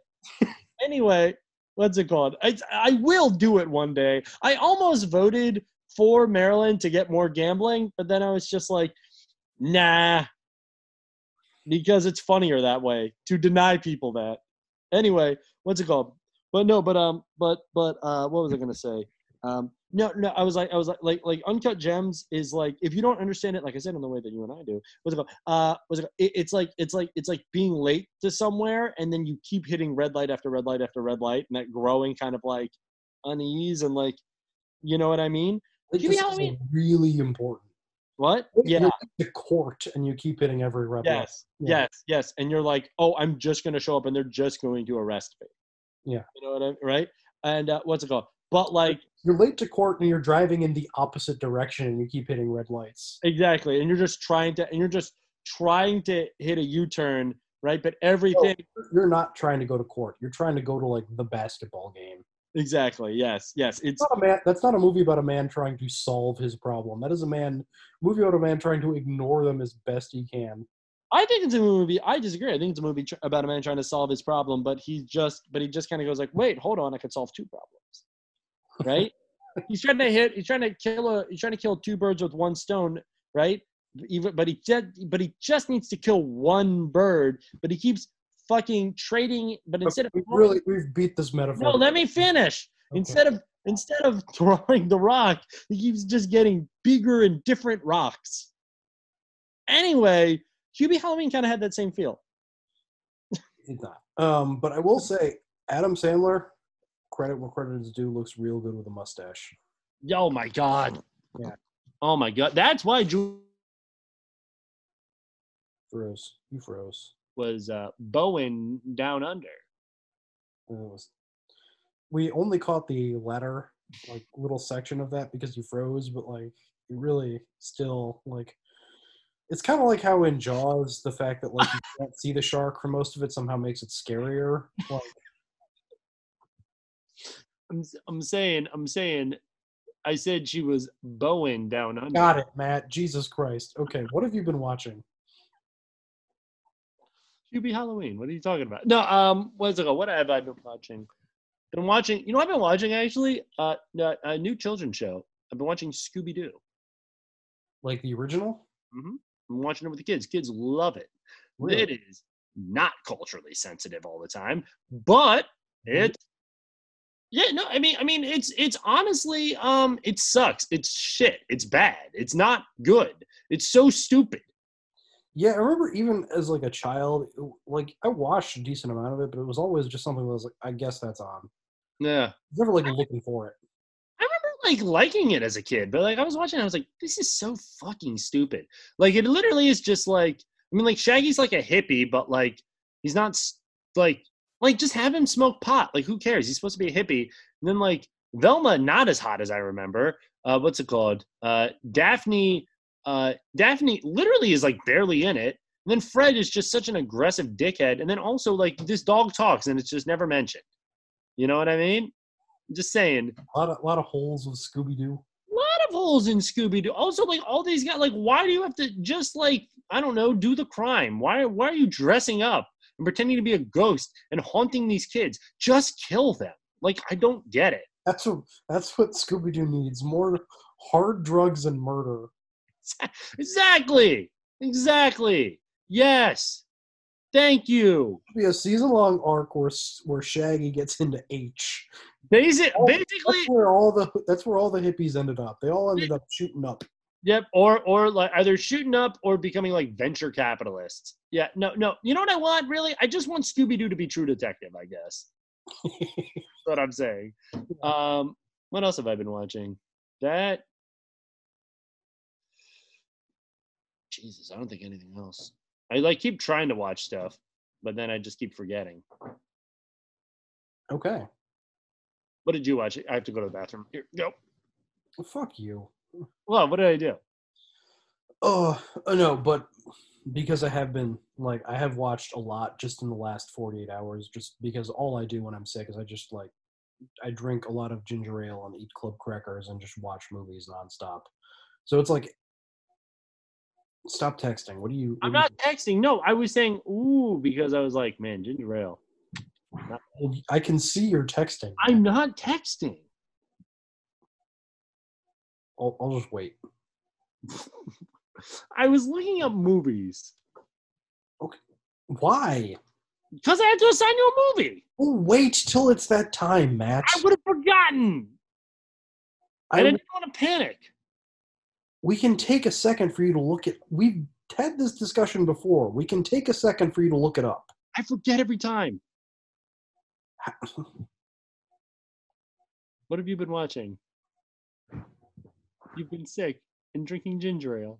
yes so it's I've all been checking up on you. what I've been checking up on you. I've been asking you how you're doing.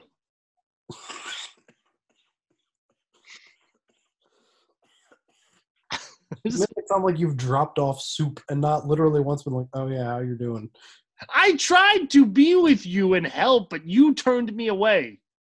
okay anyway so yeah a lot of a lot of comfort food Can't believe I'm Um. Comfort food?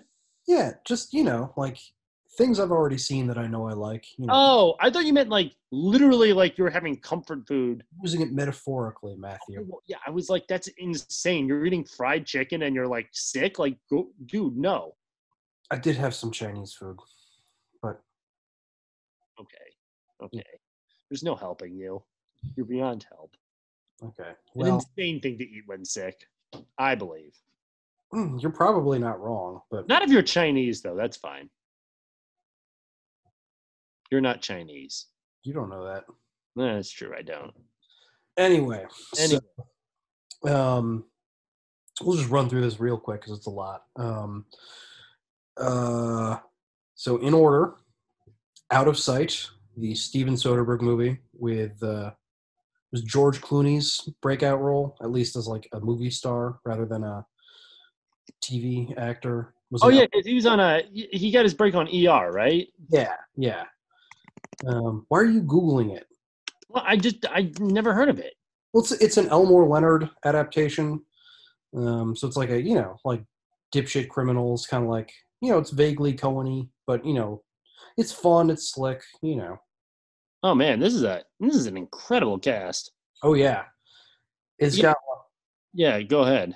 yeah, it's got like Albert Brooks wearing like an all-time bad bald cap. Um, Don Cheadle, uh, Ving Rhames, Ving Rhames, um, uh, Viola, Viola Davis for literally one scene, and she's incredible in it. Like before she was famous. Um, and oh yeah, man, like- it has both Dennis Farina and Luis Guzman. yeah. Oh, bro. And Luis, but they are both people who are always playing Dennis Farina and Luis Guzman, but always killing it. Yes, yes. And like Jennifer Lopez, like peak movie star. Like actually, you know, she's she's good at being a movie star. Like So hot. she's she's yeah, like oh, like kind of the whole the whole like arc of the movie is like yeah, okay.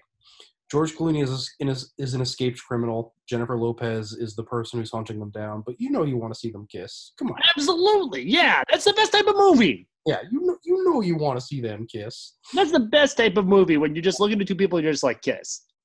Yeah, that's You know, that's you know, kind what, you know what I think I might be? I might become one of those guys that anytime anyone tells me that they're in a relationship, I'm just gonna ask them to kiss like they do in movies. I'm gonna become that kind of guy. That's a weird type of guy. You know what I mean? No, I don't know. It's it's I know it's hack, but like people talk about how like it's not a thing that happens in real life, but it's like done in movies so much. But like that'd be so funny to be a person that does that in real life. So anyway, Okay, thank you. I'm glad you agree. But anyway, it's a it's a good little fun, you know, like idiot criminal caper movie. It's good. It's fun. Um, uh, next up, Bourne Identity. It's a- Ooh, it's, a, it's a fun movie. Yeah, it's a fun It movie. is. Yeah. I watched one of those like not that long ago. I can't, or, or, or who knows? Not that long ago for me. When I'm talking about watching movies, might mean anywhere from like one to five years ago. You Yeah. know what I mean? But like, yeah, I watched it and I was like, oh man, I forgot. How, like Matt Damon is so good in those. I mean, that's those movies are so cool. Yeah, yeah, Yeah, yeah. Holds up. That's all I'm gonna say. Holds up. so cool. It, it's just cool to see someone just, just fucking just like tooling guys up. You know what I mean? And, but it's like it's it's funny because like the the guys that are like tooling each other up in these movies are like Matt Damon and Clive Owen. Yeah. Not it's not like they're not bruisers. Like No. like in, in one of the fights in this one, like Matt Damon literally like stabs a dude with a pen, which feels like a metaphor of some kind. Yeah. Yeah, Matt Damon, who is again an Academy Award winning writer. yeah. You know what I mean? So is Sylvester Stallone. That's true. Yeah. That's that's true. That is so fucking funny. So He did not write that goddamn movie. Come on. That's my conspiracy theory. I refuse to believe the guy. Uh, you know what though? Maryland's finest. It's also it's also a fun movie just because like the plot is like so dense and convoluted, but at the same time you kind of don't need to understand almost any of it. Yeah. There- there I've seen seen this movie like so many times, and there was stuff I only picked up on in like this watch through. Mhm. But it's just like at this, if you understand, like you know, he's a spy, he lost his memory, he wants to find out what was happening. Like you get it, it's fine. Yeah. Yeah, there's get- like stuff with like a warlord and shit like that. Like there's like, isn't there? Yeah, it's like so. It's like uh, there's a, a like deposed African warlord who's threatening to like essentially reveal like secrets of the CIA's history in Africa. Yeah. um, unless they like you know stage a coup to put him back in power. And so the CIA, you like a rogue unit within the CIA, sends Jason Bourne to off him, um, but he has a crisis of conscience halfway through the mission and is shot while attempting to flee and loses his memory. And then the rogue CIA unit that had you know undertaken this mission without seeking authorization from anyone has to like snuff him out to like you know keep this all under wraps and like So funny. which is kind of like it's like an incredible plot for a thriller but like again so much is it, so much of it is just like like they don't like dwell on the exposition or anything they just throw it out there and like you either catch it or you don't but like the plot itself is so propulsive and so like you know you just the cia is after him you know the cia are the bad guys so you know as long again as long as you get like that level of shit it's like yeah i don't know i get it it's fun i like the chase scene yeah Yeah. Oh man, that chase scene. Oh boy. Yeah. Oh boy. Yeah, I remember someone saying like I remember I read, I read something where there's like where they're like they're like like uh like before I saw it they were like the best chase scene since like the I think they said since like the Italian job and I was like I don't know what that means but that sounds impressive and then I saw it and I was like man that was a good chase scene. Cool. Fantastic chase scene. You'll love a good chase scene. You ever see Bullitt? have i ever seen Bullitt yeah i've seen Bullitt Yeah, come on. You know you know they you know they shot that going like they were going like top speed of like 30 miles an hour. yeah yeah Yeah, that's so cool. God, Steve McQueen's so. That's the other thing too. Like, I'm sorry. Like, yeah, we are the coolest. There, name one cooler. Name one cool. Actually, you know what? No, old Chinese men. There you go. Okay, okay. So they're they're they're so cool. All right. So next up is uh, Close Encounters of the Third Kind. Never seen that. That's that's a thing where it turns out Spielberg is like a big alien guy, right? That's the thing where it turns out Spielberg is like a big alien guy, right? What what is the what is the what what is the question that is being asked there? The yes or no, Rob. I don't understand. I mean, it is a Spielberg movie about a about aliens. So yeah, I think it's the first one he made about aliens. It wasn't the last. So I guess the answer to that question would be yes. He loves light and uh what's it called? Yeah, he's like a he's like a guy who's like low key, like super big into alien. Yeah, Encounters was a long cherished project for Spielberg. Yeah, see, look, yeah, he's obsessed with aliens. Also, it's one of only like two or three movies that he actually wrote himself. I Yeah. mean, yeah, um, Richard Dreyfuss. yeah, I mean, it, and it's like if you want to read it as like a, an autobiographical movie, I'm sure there are ways into it that way because it's like it's a movie about a dude who literally like gives up his family to like chase his weird dream. Which I, I mean, Spielberg is a dude who's been married for a long time, so I don't, you know, it's Yeah. not. But it's like it's definitely a movie about someone who is so obsessed with this one particular thing that he must do that he will sacrifice all other things, including any kind of relationship with his children, to you know achieve that. Hmm. Spielberg definitely seems like someone who's just like, yeah, I, I have to make movies. I will, you know, nothing will stand in my way to do that. I must do this. It is the only thing. No. God, what's it called? That's what's it called? That's uh, it's kind of interesting because I'm reading a little bit about like Richard Dreyfuss's growing up, and like, I mean, like, I mean, like, I mean, like his dad like left the family when Richard Dreyfuss was uh like 21, like, and like they just didn't talk, like, it seems like for like the rest of his life. You know what I mean? Yeah, I mean, Spielberg is also someone who was clearly really shaped by his parents' divorce too. Like that's something that hangs over a lot of his movies. Like, I mean, look at fucking E.T. Man, which is also another movie that I watched this week. You know, this Spielberg kid, I think he's got something. He's really, it's, he he really is quite something, isn't he? Now. Yeah, I mean, like uh I kind of preferred Close Encounters. It is, it is. I mean, it's it's definitely more of a like E.T. is like one of the like just best and purest kids movies ever made. But like Close Encounters is is I is definitely a a tougher movie in a lot of ways because again, it is a, about a dude who just out and out abandoning his family. Um, like feels more complex in a way that a lot of Spielberg movies, like even his like ostensibly adult movies, don't always feel.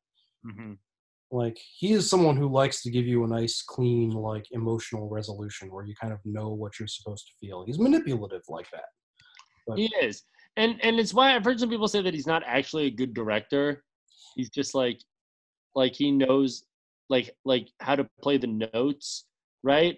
But like I don't know. To me, like that is like like like, like I've heard people argue this where they're just kind of like he like knows how to get you and he knows how to make you feel something. But if you can like watch the movies objectively, they aren't actually that good, right? But it's I think that that like I think writing it off as he just knows how to give you an emotional experience is a ridiculous thing to say. yeah, exactly, yeah, yeah. I, it- not saying I agree with this. I'm saying I've heard people say that. Yes, that I mean that is a tremendous like he's masterful at that. You know, mm. he is masterful as an emotional filmmaker. But Yeah. I think that that there are places that serves him well. Like I mean, like E.T. is like a perfect like kids movie. Um, that is like tremendously emotionally satisfying. I think it becomes like it certainly is difficult in places like, like honestly like Schindler's List Mm-hmm. where he still kind of applies that like manipulative emotionality to Mhm. like a movie you know the, the famous like line on that from stanley kubrick is that the holocaust is about six million people who died schindler's list is about 600 people who didn't um, where he's still like he, it's he's dealing with these historical atrocities but still gives you this like hollywood uplift at the end Yeah, which yeah. it's kind of a weird fit. Um, so there are places where I think, like, I think there are just movies he's not suited to make. Yeah. Um, Yeah. No, I mean, I'm what, the of, of every director. Yeah, yeah. I mean, I mean, I mean, because it's funny because like the whole reason why I've never been able to get through Schindler's List is because of that. Because I feel like the first part of that is just about the Holocaust. Like, like, like that. It was that scene where they raid the ghetto. Like, I watched that and I was just like, I am, I cannot, I cannot, Right. I cannot finish this. And like, and that's the thing is that like, I mean, like. Like, what's the worst anti-Semitism I've ever had? Someone like someone told me to get in an oven, and someone called me a kike. Like, basically, that's it. I've had like a handful of things, right? Like, I mean, bro, like almost every woman I've had sex with, like members of their family were like, like, like, like, like, like their grandfathers would have fucking rolled over in their graves if they'd known that they were stuffing a Jew. You know what I mean? We're fine, right? All of us, all me and all my Jewish boys, we're all having sex with people whose families would have disowned them like 50 years ago for having sex with us, right? We're fine. You know, the Norman Finkelstein line, right? You know what I mean? We're intermarrying into like we're fine. We're just assimilated. We're fine. But like, but like, I mean, like, I I felt it. Like that was like insane. To, but then yeah, you're right. Like like I mean, because what, what's that last scene? Like Liam Neeson, that beautiful scene where he's like, he looks at his ring. He's like, I could have sold this, and this could have this could have been like a few. You know what I mean? Like where he kind of looks at like how horrible it was because like the the money value right of things could have bought lives. You know what I mean? Right? Right. And then what do they do? They go, no, hey, no, you saved it. You're fine. You know what I mean? Right? They, yeah, you're right. It does the, the Hollywood uplift. Then they have that scene in the end of it when they talk about how they're all in Israel now. Just don't get me started. But yeah, what's it called? Did you wa- wait? You didn't watch Schindler's List. Why did I talk? Oh, I use that as an example of something where his his his skills might be, you know, in retrospect, sort of oddly suited to that kind of material. Um, Man loves talking about the Holocaust. Yes. Yeah. Um, all right. So continuing, because again, there we're only halfway through. Um, Right.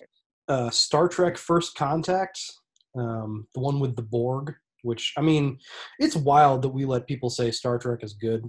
Um, Yeah. I mean, I am, uh, uh, you know, I'm first in line to be hung for that particular crime, but like, you got to just wade through like a ton of just god awful cheesy humor and like techno babble to like get to any of the good stuff. But it's there. So ju- insane. yeah, it's just, it's like there's so much stuff in there that like, given get, you give it like 10 years and like a slightly defter set of hands and it wouldn't seem quite so embarrassing like you know just even like the like there's a lot of like people in star trek like at least in this particular movie there's like a really egregious use of like dudes in space like jamming out to like retro rock and roll which is like something that like not that much longer like guardians of the galaxy would like make work but there's just something about the time and place and like sensibility of Star Trek that makes that just like the nerdiest dad shit in the world. Mm-hmm. Yeah, Uh, it just it's just it's just it just does I, I just I, I I don't know. I've never gotten the appeal. I don't know. You get to you get to see Patrick Stewart yell about like Moby Dick.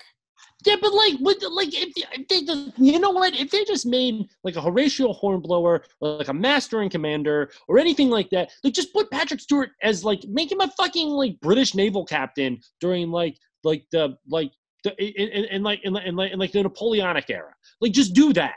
Just let him be that. That's who he should be. Make a fucking series about that. Well, I oh, think all space shit.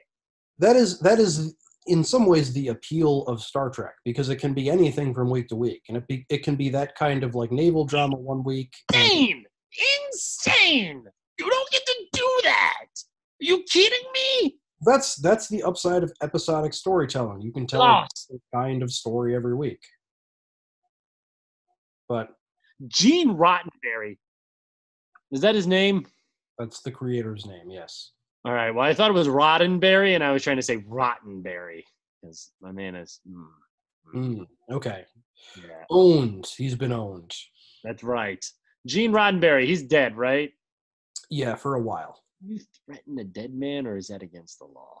I would probably avoid it just in case. Okay, because I don't want to hear it. him up. All right. So actually, last one because I already mentioned ET is uh oh no second to last is Contact, uh, which is also you know there's a lot of good stuff in there, but there's some real fucking cheese in that movie too. Um, but it is I find space movies very comforting, so I return to them often when I am sick. And it is a movie about a a girl who misses or a woman who What feels contact, the Robert Zemeckis movie with Jodie Foster. How do you say it? What contact or Zemeckis? Zemeckis. Yeah. What was that? I don't know. Oh, I've never seen though. Is that the one with um the diabetes guy? Wilford Brimley? No, he's not in that. What is he in? A lot of movies. I don't know which one you're thinking of, Matt. Cocoon. He's in Cocoon. Yeah, it's not Cocoon. That's a movie about old people. Um, What's the contact about? Well, it's, it's uh, it was based on a, a novel by Carl Sagan, um, which is it's about a woman who works at SETI, who receives a SETI, the search for extraterrestrial intelligence. Basically, people who point, you know, it's people who point like Good job. That's Radio- such a good job. Don't have to do anything. people who point radio telescopes at stars and basically listen to see if they get any like signals that sound extraterrestrial in origin. That's the best job. Yeah, but it, Yeah. it's about what if those one what if the what if one of those people actually got something and it turned out to be instructions for a big machine that would take them to an alien world where their dad told them that they loved them. Um, That can't. Oh, hold on. That's not. hold on. Let me look. What contact you said? That's not the plot. it's kind it's not okay. It, the plot I, I gave it a trite explanation, but like it's about Jodie Foster. She's you know she works at SETI. She's She- so fire. She's a very good actress. Um, no, not what I meant. I know what you meant. You know what I would do for her? I don't want to hear it, Matt. wait, wait. No, no. Can I tell you what I would do for? Matt, I'm tired. I really don't like this being a, a platform to your, to, for you to broadcast the worst divorced shit in the world. But Wait, no. It's a. It's a joke. About. It's a taxi driver joke. I know, but like also it's kind of not. So What? No, I'm not gonna shoot Ronald Reagan for her. He's already dead. Does this actually deal? Wait, does her dad actually say that? Wait, were you serious about that? so okay. So to- Sorry. to, spo- to spoil the plot of Contact, so she the signal that they receive turns out to be you know the basically uh, instructions for building a uh, a transporter device so that they can you know so they can go and meet the aliens. And when she arrives at the other side of the wormhole that you know she passes through the aliens you know having sort of scanned her brain to you know and sort of understand her better uh, and to present themselves in a way that is most you know in a way that would be non-threatening to her they they uh, come in the form of her departed father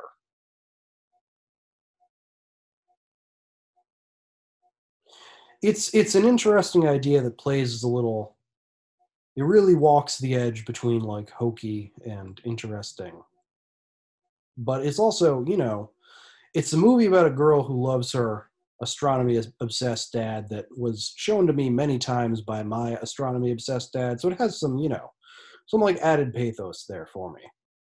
But you're just now reading the wikipedia summary of this movie Sorry, no. Well, because I keep seeing. Because I'm just gonna read. Can I just read some of the like uh the um, what do they call it? Um, uh, um, like hyperlinks in this. Sorry, because it just they're they're they're in blue, so it's just like jumping out at me. Look at this. You know, it's all the shit. You know, like SETI program. You know, the very large array, which like calm down. You know what I mean, right? Like you know, light years, all this normal stuff, and then just Adolf Hitler, uh, 1936 Summer Olympics. Uh, Oh yeah, because they do make a, like the f- the first image that the aliens send back is an image of Hitler, but actually for and like a reason that is like kind of are you Hitler?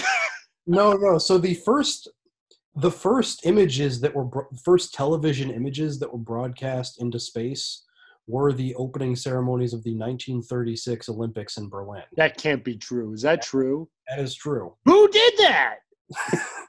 The Germans they wanted to show how badass their technology was. Are you serious? Is that true? Yeah. It's like the aliens don't know who Hitler is. They just it's basically a way of saying we saw you. It's like, hey, we we got your signal. Here here, we beamed it back to you just to let you know that we heard. Oh man, that's so fucking funny. Oh my god, I'm so uh, happy. It becomes a plot point in the movie because like, you know, part of it is like part of the conflict Aliens come as Hitler. part of the part of the conflict of the movie is the government's freaking out. They're like, you know, these aliens they might be dangerous. You know, they might not be friendly little ETs. We we got to be careful. And then the first image they get is an image of Hitler, and they're like, they're space Nazis. It's no good. It'd be so funny to come in the form of Hitler. We're like, we wanted to, we wanted to be. Sorry, I'm also just seeing. Can I just say atheism, suicide bombing, Mir space station, wormholes, Yeah. Pensacola, Florida. Okay, I, we can't just have you read hyperlinks, Matt. This isn't as interesting as you think it is. But There's there's a suicide indeed- bombing. yeah, there is. There's there's a Christian dude who doesn't like that there are aliens. He thinks it has some. I don't know. There's a whole like faith versus science thing that doesn't always play that subtly. You know, you know what they, you know, you know what I think they said. Uh, I think the Catholic Church actually had a thing about uh, aliens. You want to know what it was, if I remember correctly? Cyclical, yes. What? What's that? Yeah, they they had they put out a thing about aliens. They're like, it's fine. Yeah, yeah. They were like, they were like, there was probably just an alien Jesus. Yeah. So anyway, so I we need we need to. It's going to be good when we can do this in person regularly because you're again, it's you're just way too distractible when you have screens in front of you. It's not true. It's absolutely true. You, I have spent half of this shushing you, which I love. And I know you love too, because I'm doing it in my sexy, sick voice. I do. I need you to pay attention to me now, Matthew. Okay. Anyway, last one is Midnight Run. You watch too many movies. It was three a day. You know, well, Midnight Run. You are you looking that up too now? Never heard of it. I'm, I'm trying. I'm trying to. I'm interested in film. Who's in it? Robert De Niro and Charles Grodin. Wait, who's Charles Grogan? Gro- Charles Grodin. Bro, this is an Yaphet Kotto, Dennis Farina. Oh man, Oh. Joe Joey Pants is in this. Yeah, like it is honestly the slimiest I have ever seen Joey Pants. He's like he's bald, but had like has like long like he like grew out the remaining hair he has. Has like just the shaggiest shitty goatee. He plays he plays a the owner of a bail. He's a bail bondsman. That's the perfect. Oh my god. Yeah. Oh my god. I'm gonna try to look like this. Yeah, Oh my god. Look at this fucking guy. That's fantastic. What a look. I kind of already got it with the glasses. yeah, but uh so yeah, Robert De Niro is a, is a bounty hunter bringing Charles Gro. It's like a you know, you got to get cross country in five days to make this deadline type of movie. It's, That's you know, what Cannonball Run's about, right? yeah, but it doesn't suck. That's the thing about it. Does Cannonball Run suck? Probably, I don't know. I haven't seen it, but I mean, I've never heard anything about it that's made me want to. But yeah. um, it's you know, it's a it's a fun, well written little action thriller. Charles Grodin is actually really funny, um, very deadpan, and Robert De Niro. Like this is this is like you don't often see him be cool. Like he's he's also. Robert, wait, what? I mean, you see, You don't often see Robert De Niro be cool. seem to be scary, but that's not that's not the. Where is he cool? What's it called? He's cool in Goodfellas. He's cool in like all. He's cool in good. He's cool in like every movie. Hmm. You know, he's cool. He's cool in Taxi Driver when he wants to impress that lady. Okay, calm down. But I'm having a good time. yeah, What's it called? Yeah, I don't know. Yeah, I mean, I listen. I think that's an insane thing to say, but I understand. I understand what you're saying, but I also think it's an insane thing to say. I mean, he- definitely like has charisma and like holds the screen, but like I don't know, I don't look as like like weird like greasy mafia guys. I don't look at as like cool.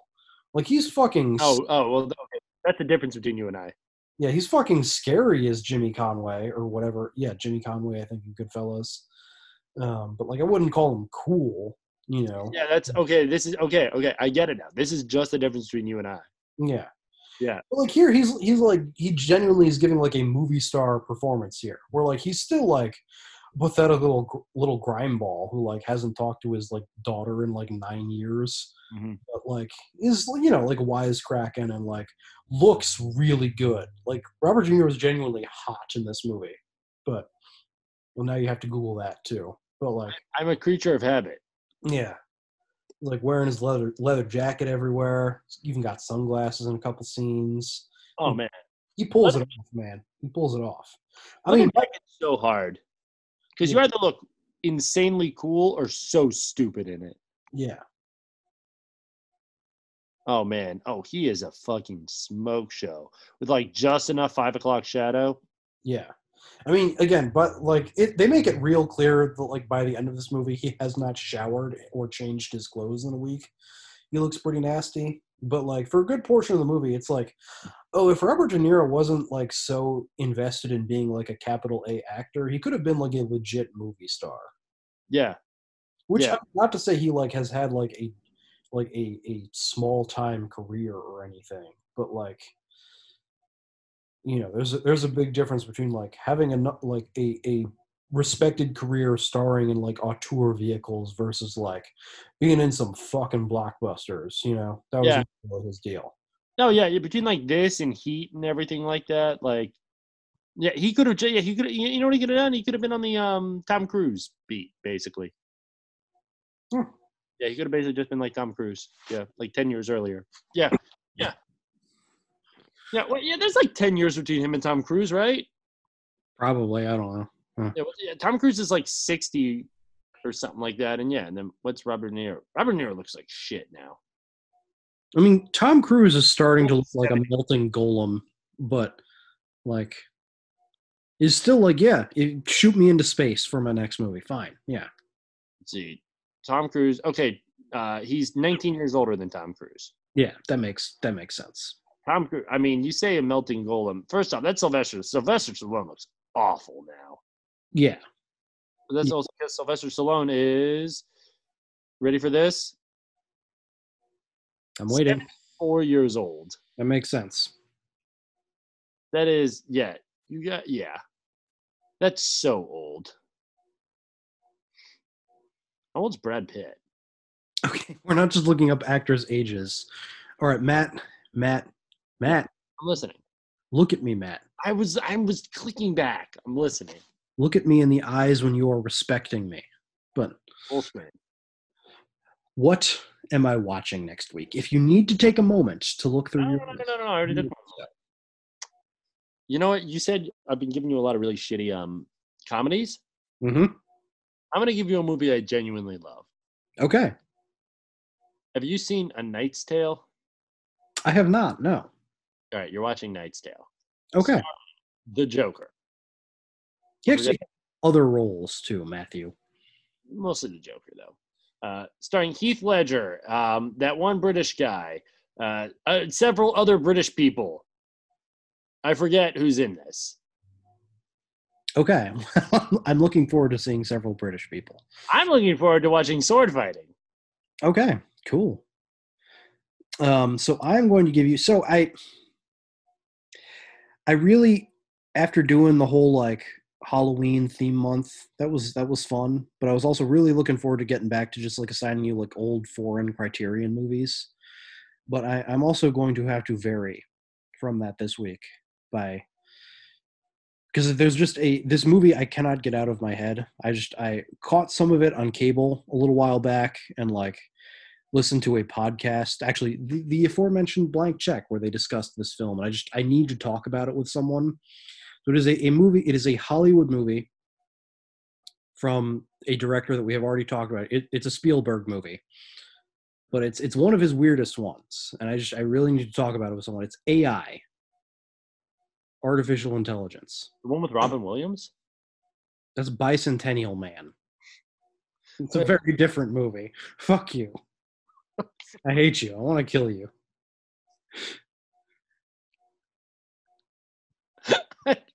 I legitimately thought that's what you were talking about. Wait, AI.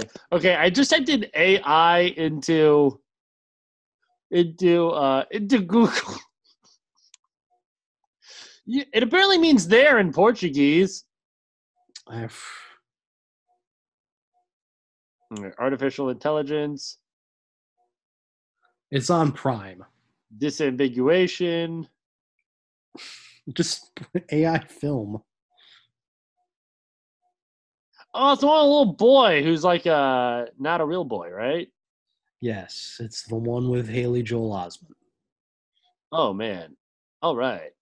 Uh what's it called? Let's see who's in this. Jude Law as Gigolo Joe. Okay, What? Matt, Matt, we can we can discuss AI next week. We don't need to. We don't. Sorry, I'm sorry. I just was. I'm sorry. Gigolo Joe. I'm sorry, Matt. You're right. You're not more distractible when you're surrounded by screens. I was. It was really offensive of me to say that.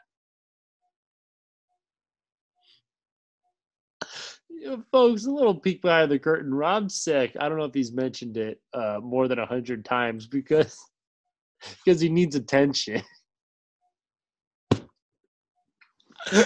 Oh man, sorry, but but Oh, much better now. but originally what we were gonna do was was uh, I was going to just sit outside and and we were gonna do this in the same house but from different rooms. And uh, what's it called? I how God, we were gonna do that, right? You're looking at me like I'm crazy. I mean, I I thought I, no. I mean, if you were going to be living here, then yeah. But I I wasn't sure when you were moving in. Is Aaron still painting? I think he's gone now. Okay. Join us next week, folks, for AI, Artificial Intelligence, directed by Steven Soderbergh. And Incorrect. Incorrect. Um, join us next week for Richard Dreyfuss in AI, where he plays a man named Hojo, and uh, for A Knight's Tale, which is a movie. okay, that's that's that. That's the end. Thank you.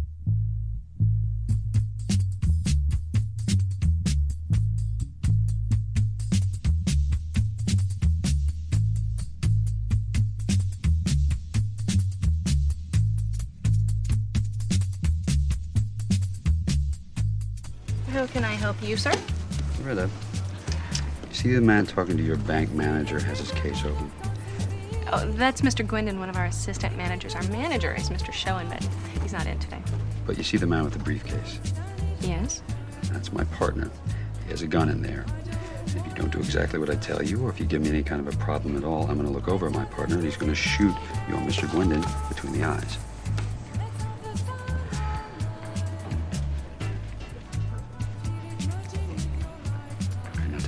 Big envelopes and put as many hundreds, fifties, and twenties as you can pack into it.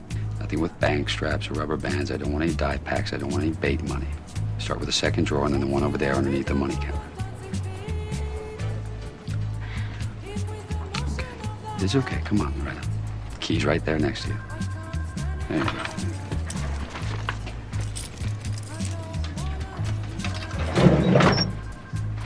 No bills off the bottom of the drawer, please.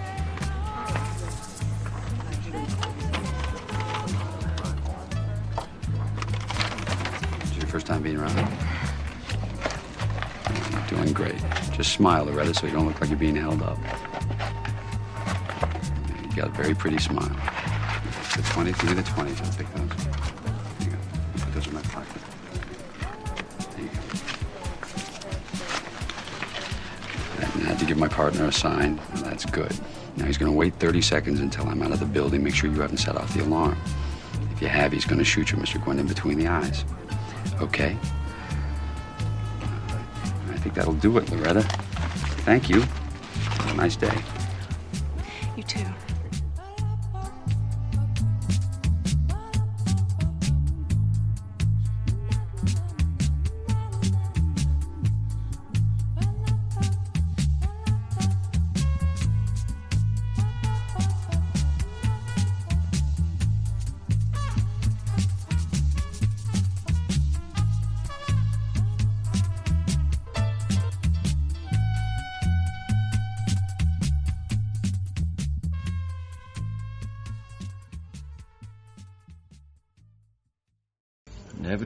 For Dr. Pepper.